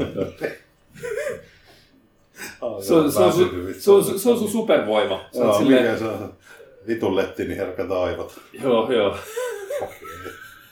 Mutta eikö se ole silloin vähän, jos on helvetin herkkä leptiini, niin se on vähän niin kuin käänteinen kryptoniit. Eikö se on sun voimajuoma, Se se, on se leptiini? voima, niin. Eikö mitä vittua? Niin kuin siis, jos, jos on leptini herkät aivot. Niin, niin, niin se, se vaikuttaa sun tosi voimakkaasti, joo, Joo. niin kuin kryptoniitti vaikuttaa supermiehen, mutta kun se vaikuttaa siihen negatiivisesti, Negatiivisesti se vaikuttaa vaikuttaa positiivisesti. positiivisesti. Niin se on vähän niin kuin Obelix, ja, ei mutta kun Obelix on pudonnut Se on taikajuoma pata. No, niin, niin, Niin, se, onko se se, on se pysyvä kato, Niin, e- efekti siitä. niin se on vähän niin kuin, Joo. joo. Sitten on pitäisi saada leptiinijuomaa. Vittu, kun äsken kello. Vastattiinko me nyt tähän? Kyllä Vasta- varmaan vastattiin, Joo. en mä- en mä Eli, tiedä. joo, eli pointti on varmaan tuli tuossa Joo, joo, joo. Eli- dietin jälkeen nopeasti sinne omalle setpointti-alueelle, homma haltuun niin kuin siellä, jotta sä ylipäätään voit hyvin. Okei, Eikä se joo. 50 kilokalorin lisäys per vittu kolme viikkoa Se ei, ei ole oikea mihinkään, tapa ei. toteuttaa. Sä et tule pysymään sen ei, sulla on ei. vaan huono olla pidempään. Joo, nimenomaan. Sitten kun sä oot siellä omalla setpointti-alueella, niin siellä sitä tavallaan terapiahoitoa voi antaa siihen metabolian elvyttämiseen. Kyllä. Pyrkimällä nostaa fiksulla tavalla, mikä ikinä se kellekin on. Monesti se syklinen malli toimii hyvin. Niitä on 100 000 erilaista. Joo, joo. Niin, eli tavallaan pidetään se kroppa hyvässä kunnossa ja lähdetään aallottaen nostaa sitä sinne. Ja pääasiassa Ja hiilareista. Pääasiassa hiilareista. Joo. Ja sitä pystyy hyvinkin pitkälle tekemään jollain huipputilanteessa, että edelleen kympirasvoissa syöt kuusi tonnia. Mutta älä luule, että sä pystyt tavallaan hyötyä siitä siinä vaiheessa, kun sä lähdet uudestaan rasvaa putoat oman ihan- setpointin Joo, alle. joo. Elikkä Se hidastuu ihan samalla tavalla kuin aiemminkin. Joo. Joo. Tämä on siihen se- se, syynsä miksi. On, on, se on. tapahtuu. Eli pitkän reversoinnin hyöty on mennä tavallaan siihen omaan nopeimpaan aineenvaihduntaan siellä offilla. Mm, joo. Eli sä voit sitten siellä offilla ainakin, niin että sun kroppa tuottaa vitusti lämpöä ja sä koko ajan vähän tiedät, sä heiluttelet käsiä ja sulla on... Pystyt syömään Joo. paljon, sulla on, sulla ei, sä et joudu elämään niin kuin nälässä edes satunnaisesti. Ja sitten se, että jos sä syöt fiksua ruokia, ruokia Mm. niin sit sä oot takuu varmasti on taattu myös se mikroravinteiden yltäkylläinen saanti siihen, mikä ei, mä en pidä sitä itsestäänselvyytenä ihmisellä, Ei todellakaan. edes, edes treenaavilla Ei, ihmisillä. ei. Niin, niin siellä on paljon niin kuin, tavallaan sellaisia hyviä elementtejä Joo. olemassa silloin, että sä on niin kuin, miellyttävässä ka- kalorin niin kuin, ylijäämäisessä tilassa. Plus siinä on vielä sekin hauskuus, minkä mä muistan omilta offeilta, silloin kun vedin enemmän sitä, ny- nykyisinhän mä oon vetänyt, monta vuotta offit sillä saiko. Mutta silloin kun veti vaan tuollaista suoraviivasta reverseen, niin kyllä se nyt siinä kohtaa, kun sä syöt joka päivä joku 4700 kaloria Mm. ja treenaat yhden tunnin viisi kertaa viikossa, Niin. istut perseellä lopun aikaa, eli se aineenvaihdunta oikeasti pyörii aika Joo. hyvällä tahdilla. Niin sä syöt kerran viikossa joku pizzan tai jäätelön tai tiedät, sä Arskan donitsin ja sixpackin, se ei näy enää missään, Ei, koska sun joo. kroppa polttaa niitä kaloreita Just muutenkin aika hyvin. Ja sit yleensä sulle ei ole edes kauhean nälkä silloin. Ei, ei, Niin sitten jos sä syötkin sen pizzan, niin yhtäkkiä sä huomaat, että vittu, en mä edes jaksa syödä kuuteen tuntiin tämän jälkeen mitään. Meidän akateemikko ei siis osaa antaa lyhyttä Ei, ei vittu. Suotakoon se utille. Joo, ne Moni abstra- akateemikko. abstraktien kirjoittamiset Niin. oli aina mun huonoin osuus. Miten vitussa mä voin tiivistää tämän 30 sivua 600 tähän? sivua niin kuin tämmöisiä kolmeen kappaleeseen. Ei onnistu. Joo. Ninja Pinja kysyy, aika laaja ja hankala kyssäri, mutta miten olette tunnistaneet valmennettavia? Saanko mä kysyä yhden kysymyksen väliin? keneltä? Sul, sulta. Täh. Joo, liittyen tuohon edelliseen kysymykseen, ei viimeisimpään edelliseen. Miksi mä kärsin nyt hypoglykemiasta? Just nyt. Mitäs sä oot syönyt viimeisen kolmen tunnin aikana? Sain 200... Oh, tästä hypoglykemiasta pystyy edes miettimään. Haluatko sä... Löi selän ihan, ihan veteä miestä. Teet semmonen niinku... Siis mä sain ähm, kolmelta kaksi pudingia, kaksi pudingia ja 230 grammaa riisikakkuja.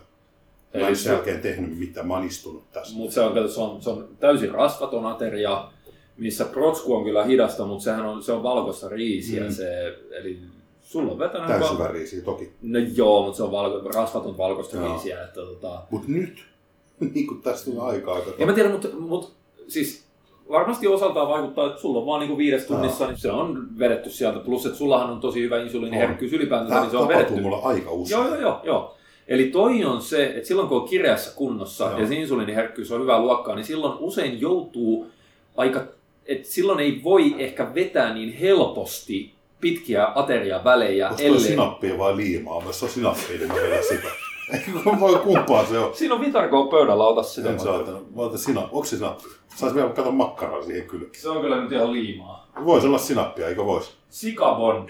Aa, ei oteta sitä. Tota- No mä selviän tämän, me ei mene kauan enää. Mä voin antaa sulle tuota... mä mä pääsen juomaan, kato kohta intrajuomaan. Kyllä, kyllä. Ei meillä ole enää paljon kysymyksiä tässä. Nyt, nyt sä saat... Se on jännä, tämä tapahtuu vaan tosi usein. Joo, joo, joo. Ja tästä on niin hauska. Tämä on niin kuin, nyt niin pseudotieteellinen juttu, mikä pitäisi olla mahdollista. Mutta miksi se helvetin Celsius korjaa sen, vai onko se, niin kuin, onko se vaan sattumaa, että se Niin, kun loppuu, se se, ei joka on vaan- monesti käynyt. Ei, mutta sehän on täysin selvä. Se sisältää kofeiinia. Kofeiini vapauttaa No nyt pitäisi rasvahappoja. testaa, niin joo, vapauttaa, riittääkö ne korjaa tämmöisen ison miehen hypoglykemiaa. se ei ole ihan sataprosenttisesti vaan se verensokeri. Mun pitäisi sanoa, että hypoglykeemia, mä välillä aina kärsin siitä unettomuudesta, tai siitä, että Mm. on vaikea nukahtaa. Tämähän on sellainen olotila, vaikka se on huono olo, mutta sun tekisi vaan mieli mennä sikiöasentoon tuohon lattialle ja nukahtaa. joo, joo. Mun pitäisi ottaa hypoglykemia aikaiseksi niinku illalla silloin, kun pitää nostaa miten sä, pää tiedätkö, miten sä saat se? Sä et syö viiteen tuntia ennen Niin, nukkumaan menoa ja se, se viimeinen ateria tulee olemaan heraproteiinia ja klusteridextriinia. sille, sitten se proteiinikin vittuu siinä on, niin pois siitä vielä. Niin. Ei, mutta kun se yhteen, No no se- se, insuliinireaktio proteiini plus hiilari on itse asiassa suurempi kuin Joo. pelkällä hiilarilla. Että se, tota, Joo, tää onkin unettomuuteen ja hypoglykemia. joo, hoito. joo, sillä asetetaan sut hypoksi. Hmm. Joo, sitten. Älkää kuuntele teknistä, Joo, ja- jos unettomuudesta. Siis toi muuten, että miten ihmiset reagoi hypoglykemiaan, niin siinä on ihan hirveitä erilaisuuksia. Eli tosi monella tulee, aika monella tulee se hangry Joo. reaktio. Tiedätkö, että sulle tulee... Tiedän, joo, mutta se ei se, mä en, mulle se on semmoinen, että jos mä oon autoratissa, nyt, nyt nopeasti Mm, mm, bussipysäkki joo, tai joo, joku, joo. kun tää ei niinku turvallisesti. Eli sulla, sulla tulee niin sanottu sellainen violent, violent uh, hypoglycemia. Joo, siis se on semmoinen, että suorituskyky on niinku vitun nolla reagoimaan Kun yhtään taas mihinkään. mullakaan ei, sitä hangryä ei tule, Joo. vaan mulla tulee sellainen helvetin, jotenkin aivot automaattisesti siinä vaiheessa, kun ne huomaa, että nyt ei ole energiaa, niin mä rupean priorisoimaan mun tekemisiä ja Joo. sanomisia ihan saatanasti, kun mä tajun, että nyt ei ole energiaa. Sen takia Niin- mä tässä koko ajan mä toivon, että tää niinku koska niinku... Niin, kuten huomaat, mulla Joo. ei ole hypoglykemiaa, koska mä en Siis priorisoi mulle mitään. se on se, että sikiöasento on Joo, ja uni. joo, Se joo. tekisi vaan mieli, mennä makaa ja Haluatko kahvia? Mulla on tossa. Kyllä mä pari. Joo. Niin saatana. No okei, no, mutta se, se ninja. reagointikin, se on tosi, tosi Joo. yksilöllistä. Niin se, se Ninja Pinja kysyy aika laajaa, mutta miten olette tunnistaneet valmennettavilla tai tuttavilla ylikunnon? Mehän käsiteltiin Tämä tätä. Tää, me ollaan yhdessä jaksossa tosi pitkälle Kyllä, eli se tätä. löytyy jostain nyt Joo. vähän ehkä laiska vastaus. Sori mutta- Ninja, mutta nyt sä joudut käymään meidän vanhat podcastit läpi. Joo. Eikö sä oot kuitenkin Timestampit on laitettu kyllä Niin. joo. Ylirasituksen Joo. oire tai joku tällainen. Joo. Yli, ainakin ylirasitustermi ja sitten Joo. Viljelöisen tulkki podcast, niin jos Joo. sillä hakee, niin varmasti löytyy jostain, koska mulla ei ole mitään fucking hajua missään episodissa. No, se nyt laitetaan sut etsimään. Tänne hänet siis. Joo, joo, joo. Olli Koskela. Wow, siellä joku pudotti miljoonan kilon Joo. Okei. Okay. Olli Koskela. Mikä merkitys aterian imeytymisajalla on siihen proteiinisynteesipiikkiin? Jääkö paras vaikutus pois, jos esim. pihvin sulatteluun kuluu todella runsaasti aikaa? Tästähän on ainakin sen kaseinin osaltaan vähän viitteitä, että jos se on tosi tosi hidas, Joo. niin silloin se, että ei saada sitä leusiinipiikkiä sieltä niin nopeasti, niin se kyllä blunttaa jonkin verran siitä havaittavaa proteiinisynteesivastetta. Pikkasen, mutta Nyt se jos on- kokonais... Niin, nyt jos Niin, taas oletetaan sitä, että sä syöt sen sanotaan kaksi grammaa proteiinia painokiloa kohti, Joo. älä mieti tämmöisiä. Joo, Syö on ne joo. 200 grammaa proteiinia tasaisesti muutamalla aterialla pitkin päivää, you're all good. Joo, joo. Se on niinku se ero siihen kaveriin, joka syö sen 200 grammaa päivässä ja miettii proteiinisynteesipiikkejä, on olematon tuossa tilanteessa. Joo, joo. Oletaan, että ne reenaa samalla lailla. Tai siis molemmat reenaa Joo, viimisiä. joo, joo, joo. syövät yhtä hyvin, sama määrä proteiinia, niin, niin käytännön ero. On ihan On, on, on. aivan mitätön. Ja, ja itse asiassa niinku- tämähän on, me joskus aiemmin sitäkin sivuttiin, mitä Scott Stevenson on ottanut aika hyvin esille, että kun oli, oli ollut akuutti proteiinisynteesimittaus, Joo, Eli mitattiin tyyliin vuorokauden tai kahden ajalta proteiinisynteesivasteita johonkin ö, treeniprotokollaan. Ja sitten ne näki ihan selviä eroja, että joku treeniprotokolla A tai treeniprotokolla B niin aiheutti paljon suurempaa akuuttia proteiinisynteesivastetta niillä koehenkilöillä, niin sitten ne antoi niiden jatkaa sitä hommaa, tietysti tyyli joku kahdeksan viikkoa. joo, Kahdeksan viikon jälkeen ne ei enää mitannut proteiinisynteesiä, vaan sitä absoluuttista tai voimatasojen tai lihasmassan kasvua tai joku tällainen se oli. joo. Siinä kohtaa ei havaittukaan enää fucking mitään eroa, vaan olikohan peräti niin päin, että niillä, joilla oli alun perin huonompi proteiinisynteesi vaste, niin ne olikin kehittynyt sillä pitkällä aikavälillä paremmin. Eli se meni ihan vittu päälaelleen se, että, että kun, kun tämä on aina se oletus, että no jos lyhyellä aikavälillä proteiinisynteesi Mm. kohoaa enemmän, niin senhän loogisesti pitäisi johtaa siihen, että saadaan pitkällä aikavälillä enemmän lihasta. lihasta mutta Mutta kun se, ei- se, se, se ei ole niin suora viivasta se Näin. johtopäätösten tekeminen. Eli, eli tärkeintä on se, että sä syöt riittävästi proteiinia koko ajan Joo, joo. siihen sun tarpeeseen nähden. Joo, joo. Silloin, silloin on kaikki niinku hyvin. Joo, sen enempää ei loppujen lopuksi Ei, hirveästi. eikä käytännössä ei. Sinä ja minä tykätään hifistellä noiden ravinteiden kanssa, mutta se on osa tätä kokonaisuutta meille, että se on vaan kivaakin. Mutta sitten käytännössä, jos se sun määrä ja proteiinin laatu on hyvää, niin ei, ei huole häivää. Täällä on viimeinen, tai viimeiset kaksi kyssäriä, ne on kyllä samalta tyypiltä. Okay. Ja tää on Tupla Tykki niminen jätkä. No. Oletan, että on jätkä. Joo. Tässä on toinen kyssäri tällainen. Muistan aikanaan lukeneen, että kunnon kasvamisen kannalta hyvä minimimäärä olisi kolme harjoitetta per viikko. Öö, onko kunnon esimerkiksi suluissa hapenottokyvyn lisäksi muihin urheiluun liittyviin osa-alueisiin olemassa tällaisia minimioptimisuosituksia? Eli esimerkiksi kuinka paljon penkkiä tulisi viikossa treenata, että voimakasvu olisi optimi. Ja nyt tämä kysyy ihan väärästä asiasta. Voimien kasvatus. Niin, ei ei. meitä kiinnosta voimien kasvatus. Et, et Tämä on sellainen asia, mistä joku voimanosto kautta voimaharjoitteluvalmentaja osaa Joo. vastata paljon spesifisemmin ja paremmalla kokemuksella, kun Joo. taas mehän ollaan mietitty aina vaan asioita Lihaksen lihaksen kasvatuksen näkökulmasta. Joo. Totta kai meilläkin on havaintoja näistä, On, on, on. mutta me ei todellakaan, mä en ainakaan miellä itseäni miksikään suorituskyky öö, urheilun Niin, se- minkään asteiseksi Parempi kuin ei ottaa siihen kantaa ollenkaan, kun ne tulee taas muuten puhuttua. Joo, ja koska noissa suorituskykyhommissa se on niin itse asiassa hermostollista. On, joo. Puhutaan lihaksen kasvatuksesta, Joo. mikä on biologisia rikkoutumis- korjautumisprosesseja, mihin vaikuttaa toki hermosto siihenkin, Joo. että miten se saadaan se, se ärsyke aikaa, mutta Mm. se ei, jos se itse adaptaatio ei ole hermostollista niinkään. No joo, eli ohitetaan toi kyssäri. Hei, meillä on viimeinen kyssäri. Tuplatykki, sama jätkä. Just Tai- sopivasti loppu tämä koulu. Olettaa. Joo, Mulla on tää kahveeta ehtoomien kunniaksi. Ja tota, Se näyttää vihreältä, voiko se vaan tuo musta? musta tuntuu, että se on vaan toi Joo. vihreätä kahvia. Eikö sellaista ole olemassa? Green coffee. Se, siitä on joku lisäainekin olemassa. Siinä on jotain tiettyjä flavonoideja enemmän kuin Mä en usko, että se kyllä vihreää ihan värillisesti. on. Se on vaan sen nimi. Nimi on, joo. Joo. Voiko olla semmoista tilannetta, että naturaali ja ei niin naturaali henkilö käyttää samaa treeniohjelmaa niin, että kummatkin treenaisi lähes optimaalisesti? Äh. Kysymys juolahti mieleen tilanteesta, jossa lääkeaineita käyttävä henkilö myy muille treeniohjelmaa, jota hän itse käyttää. Häh. Ö, Tuossa on nyt aika monta juttua, mihin voisi lähteä Mm. Öö, mä sanon ihan ensimmäisenä, että jos myydään muille treeniohjelmaa, mitä itse käytetään, niin se on Tosi huono lähtökohta. siis... Mieti sitä, että jos sä myyt muille treeniohjelmaa, niin sä oletettavasti että sä myyt sitä isolle määrälle ihmisiä. No näin mä olen. Niin, niin. Joo. Jolloin sä myyt itsellesi kustomoimaa yksilöllistä treeniohjelmaa, joka on suunniteltu Massalle. yhden ihmisen tarpeisiin, jolloin se on aika spesifinen On. todennäköisesti. Niin sä myyt sitä isolle massalle, kun taas silloin jos tehdään, ky- kyllähän mekin ollaan tehty muscle challengeja ja tällaisia, niitä on vuosikaudet väännetty niitä, tiedätkö, mi- mitä, mä oon tehnyt itse nettivalmennuksia paljon aikanaan, mulla oli siellä on aina silloin ollut selkeä kohderyhmä. Se on jollain On, tavalla joo. rajattu ryhmä. Se on massa, mutta jollain tavalla on Joo, rajattu. mutta siinä on ihan eri säännöt, On. siinä on ihan eri Silloin pelisäännöt. Ne ei ole koskaan ollut sellaisia ohjelmia, mitä mä olisin itse itselleni suunnitellut, Ei, ei. vaan mä oon lähtökohtaisesti aina suunnitellut sellaisen massavalmennuksen ohjelman riittävän geneeriseksi rungoksi ja riittävän, että siellä on kustomointi vali, valinnaisuuksia, että tee vaikka enemmän tai vähemmän sarjoja tossa, Just tai näin. siellä oli esimerkiksi ensimmäisessä Muscle Challengeissa, mikä oli vittu minä vuonna joku 2010 Joo. tai 11, niin ö, Mä laitoin siihen, että treenikierto on tämä, mutta sä pystyt, koska se oli työntävät vetävät Joo. jalat ja siinä oli pitkää ja lyhyttä sarjaa, niin kuin A- ja B-kierrot, niin oli, että, jos niin kuin palautuminen sallii, niin sä voit treenata jopa viisi päivää viikossa tällä, tai sitten jos ei ole aikaa tai muuten, niin se on kolme päivää Joo. viikossa minimi. Ja silloin pystyy kustomoimaan sitä Joo. hyvin.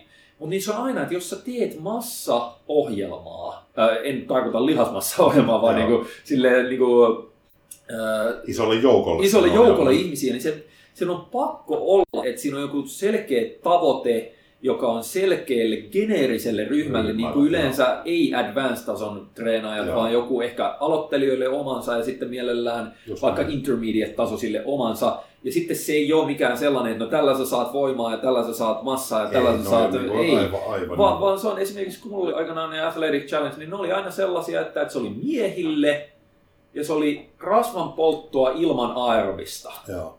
Eli se oli metabolista treeniä ja, ja se oli Joo. tietty, ja se toimi helvetin hyvin, koska sen pystyy, sä pystyt rakentamaan geneerisen ohjelman äh, sopivalle kohderyhmälle, Kohderyhmälle, mutta se pitää suunnitella alusta asti Joo. siihen tarkoitukseen. Ja siellä pitäisi olla ne elementit, mitä sellainen ohjelma pitää sisällään, niin niitä kaikkien oli jollain tavalla perusteltuja. Mm.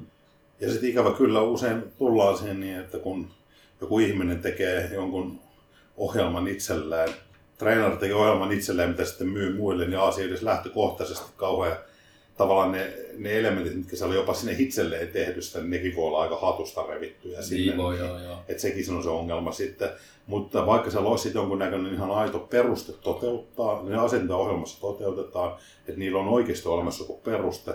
Mutta niin kuin sanoit, jos ne on Jos se tyyppi on vaikka on- pitkään treenannut, niin, niin ne on tehty niin, tavallaan se on niin kapea se, se sektori. Se on kun se tehty on todella spesifiselle tehty, tyypille. Esimerkiksi jos mä en ikinä mm, niin kuin laittaa...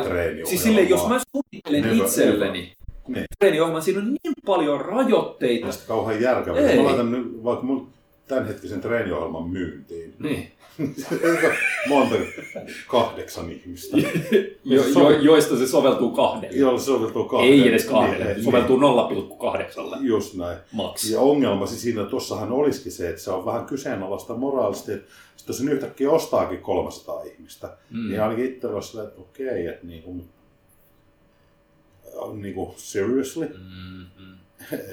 Mutta koska- se, siis, koska ensinnäkin just tämä, että varsinkin jos tyyppi on pitkään treenannut, niin pitkään treenanneilla ei ole lähes koskaan, jos se on sille itsellensä suunniteltu, niin se ei ole mikään sellainen aloittelijan tai intermediate-tasoisen Se on hyvin huonosti sovellettavissa juuri Niin. esimerkiksi tuolla Joo, kohdalla. joo. Vaan se on niin fucking yksilöllinen, spesifi ohjelma, jossa vaikuttaa just ne, että se on kaikkein yksilöllisintä treeni on sellaisella, joka on todella pitkään treenannut. Ja silloin se huono juttu, koska valtaosa ihmistä, jotka kuitenkin näitä ohjelmia ostaa, on aloittelijoita tai intermediate-tason treenaajia, niin ne eivät tuommoisesta ohjelmasta Ei. saa irti käytännössä juuri yhtään Ei niin. mitään.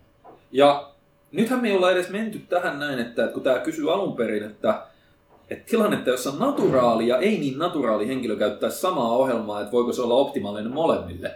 Siinä taas on ihan fucking eri jutut. On. Siis tiedätkö, kun mulla niinku, Joo, joo, joo. Öö, siis, no, mä voin hyvin nopeasti ihan, ihan muutaman esimerkin antaa. Eli se, että et palautumiskyky, niin sehän on oletettavasti, jos vaikka sama henkilö käyttää lääkeaineita tai ei käytä, Mm. niin silloin kun se käyttää lääkkeitä, niin se palautuu ihan vitusti paremmin. Joo. Mutta samaan aikaan Mike Israelin termejä käyttääkseni, niin se minimum effective volume, eli se millä se, mistä se saa jo kasvuärsykkeen, niin se putoaa. Puuttuva. Eli siitä tulee tavallaan uudelleen aloittelijan kaltainen treeni vasteeltaan, mutta samaan aikaan se MRV kasvaa, se pystyy vittu tappamaan itsensä salillaan, palautumaan siitä. Niin tässäkään tilanteessa se sama treeniohjelma ei mi- mitenkään, mutta hei, sitten tulee, mulla, mulla, mulla tulvii Joo. koko ajan päähän näitä Mutta esimerkkejä. on nappaa vähän sen tästä, kun sitten se on se juuri se ongelma, että valtaosa ehkä sitten tuommoisista tapauksista, jotka, jotka ovat ei niin naturaali, naturaali niin kuin tämä mietti, niin ovat jo sen takia päässeet siinä omassa treenaamisessaan aina liian helpolla. Se Joo, kehitys on joo. tullut niin kuin puoli-ilmaiseksi, voisi sanoa verrattuna Mm. semmoiseen, joka on joutunut tavallaan panostamaan enemmän siihen harjoitteluun, jotta ne kallisarvoiset lihasgrammat tarttu sinne, niin saattaa jopa olla niin päin, että semmoinen ohjelma, joka, joka tämmöinen ei niin naturaali on tehnyt, onkin Se on käytännössä kuin aloittelijan se on, liian, se, se on, Se on- liian vähän haastava, mikä Joo, se joo, joo. on. Eikä, siis, siis just tämä, koska se Niin, lääkkeet se madaltaa Niin, joo. Sitä äh, minimum effective volumea. Että vaikka se tavallaan mahdollistaa palautumisen huomattavasti kovemmasta harjoittelusta, usein Aika harva hyödyntää sitä. harva hyödyntää sitä juuri sen takia, kun se päästää se halutessa se niin paljon Joo, helpommalla. joo, joo. Niin tämä on niin sinänsä ehkä jo mielenkiintoinen Niin. niin. kysymys lähtökohtaisesti. Joo, eli- eli- Moni, moni voisi Joo, joo, vastata, joo. ja ei, sä, sä et naturaali ei voi käyttää tuommoista ei niin naturaali ohjelmaa, kun se on liian haastava. Usein Kun se se- on, totuus on, että se on Niin, päinvastoin. ja tästä mulle tuli just tässä äsken mieleen, koska John Meadows on tosi monta kertaa vastannut tähän, että, että, että mites hei, että, että kun sä oot valmentanut paljon natikoita ja ei natikoita, Joo. niin miten tämä, niin että, että, että suunnittelet sä ne eri tavalla, niin se ottaa aina sen esimerkin siitä, että sillä on aika paljon natikka valmennettavia sellaisia, jotka on tosi pitkään treenannut ja ne on, tiedätkö, niillä on niin hyvä pohja, niillä on niin kova työkapasiteetti tullut Mm. siitä pitkän linjan natikkana vääntämisestä, että ne oikeasti palautuu paremmin kuin joku vaikka muutaman vuoden salilla käynyt roinaja. Just näin. Ehkä mennään takaisin Niin. kysymykseen, mitä mä käsiteltiin tuossa hetki sitten. Kun sä pystyt sillä omalla tekemässä se vaikuttaa sen sun Mm. palautumiskapasiteettiin tietyltä osin. Ni, niin sehän voi jopa olla tollasessa niin, että jos tämä lääkeaineita käyttävä tyyppi itse ei ole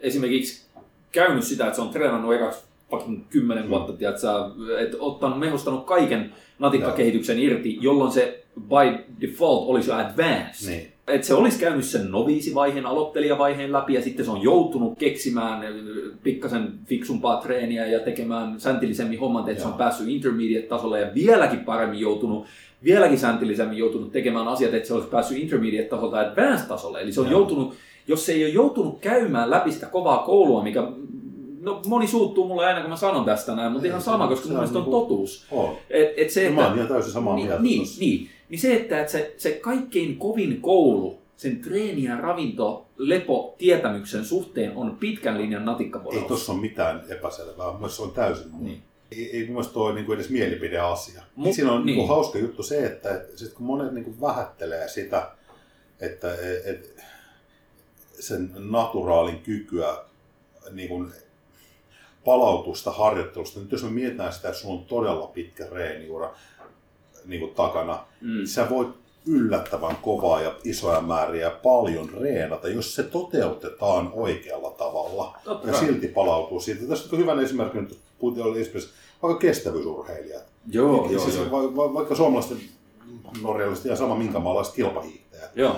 Ja voidaan kuitenkin lähtökohtaisesti olettaa, että kun heitä testataan aika pirun paljon, Mm. niin siellä varmasti on hyvin paljon niin kuin, urheilijoita. vähintäänkin niin päin, että ei niistä nyt varmaan sata fucking Ei prosenttia varmasti, ei. Mä uskoisin, että ihan varmasti siellä on puhtaana Joo, vedettä. joo, joo. Niin ne on aika her, ne on kovia reenimääriä. Siellä on kovatehoisia harjoitteita paljon ja harjoituksia paljon. Niin, niin ja mieti, kun me tunnetaan itse, Niin, kyllä. siis entisiä, siis aivan järisyttävän Joo, tasoisia niin kuin treeni, kestävyysurheilusaralla sellaisia, että siis ihan nimiä mainitsematta, Kyllä. niin sille tiedetään, että tyypit ei todellakaan ole mitään niin lääkkeitä ei, käyttänyt. ei, ja se Mutta harjoittelu on... ma, harjoit, ollut maailmanluokan kestävyys. Ja se, se on viety sinne, se taas on toteuttamalla sitä asiaa oikein. Joo. Ja sit se on ihan samoin kehorakennusharjoittelussa, koska kyllähän kehorakennusharjoittelu tyypillisesti on sellainen, missä ylikunnan vaara piilee siellä, koska se on hermostollisesti raskasta harjoittelua mm, usein. Siellä joo. työstetään käytännössä hyvin usein siellä 60 rämästä ylöspäin olevilla kuormilla aina sinne 85 asti, mikä on kuitenkin, ja siellä käytetään erikoistekniikkaa. Se harjoittelu on luonteeltaan semmoista, mikä keskushermostoa ärsyttää. Ja siinä on iso yli Se on riski. aina olemassa läsnä, mutta kun se harjoittelu koostetaan oikein, Mm.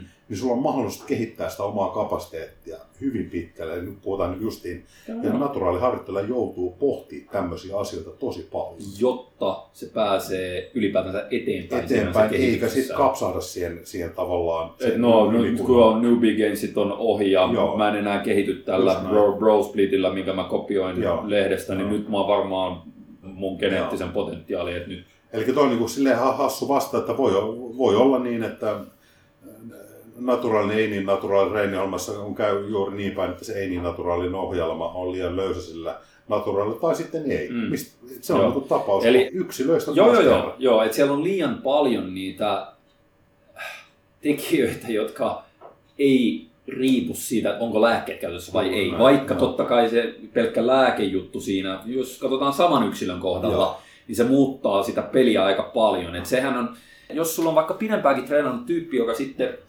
ottaa sen lääkityksen käyttöön, se, se madaltaa omaa treenivastetta, mutta samaan aikaan se nostaa omaa MRVtä, jolloin siellä on aivan hirvittävä potentiaali hyödyntää, mehustaa sitä tiedätkö, treenivastetta, mutta samaan aikaan parempaa palautumista ja, ja tollasta, niin se on se fysiologinen ero sillä samalla ihmisellä, jolloin siinäkin kohtaa, ainakin jaksotuksen kannalta, se miten se treeniohjelma on suunniteltu, että miten pitkään se tiedätkö, niin kuin vaikka no, nousujohteisesti menee, niin se ei nyt ehkä ihan kuulosta, että se sama tyyppi treenaisi täsmälleen samalla ohjelmalla optimaalisesti ilman lääkkeitä versus lääkkeiden kanssa. Mutta se, mistä mä sanon edelleen, niin kuin oman treeniohjelman myyminen isolle joukolle ihmisiä on lähtökohtaisesti mun mielestä ehkä vähän vähintäänkin Se on jollain tavalla vähän kyseenalaista. vähän, koska vähän se on- kyseenalainen. Et, se ei ole ehkä se fiksuin tapa tehdä sitä ison massan Ei, niin ohjelmaa. ei, ei ole. Ja kun se Joo. ei vaan toimi isolle massalle Niin, silloin. niin, niin, niin. Varsinkin jos se on niin kuin puhuttu, että se on aika kehittynyt tyyppi, joka on itselleen Mm, mm. tehnyt, niin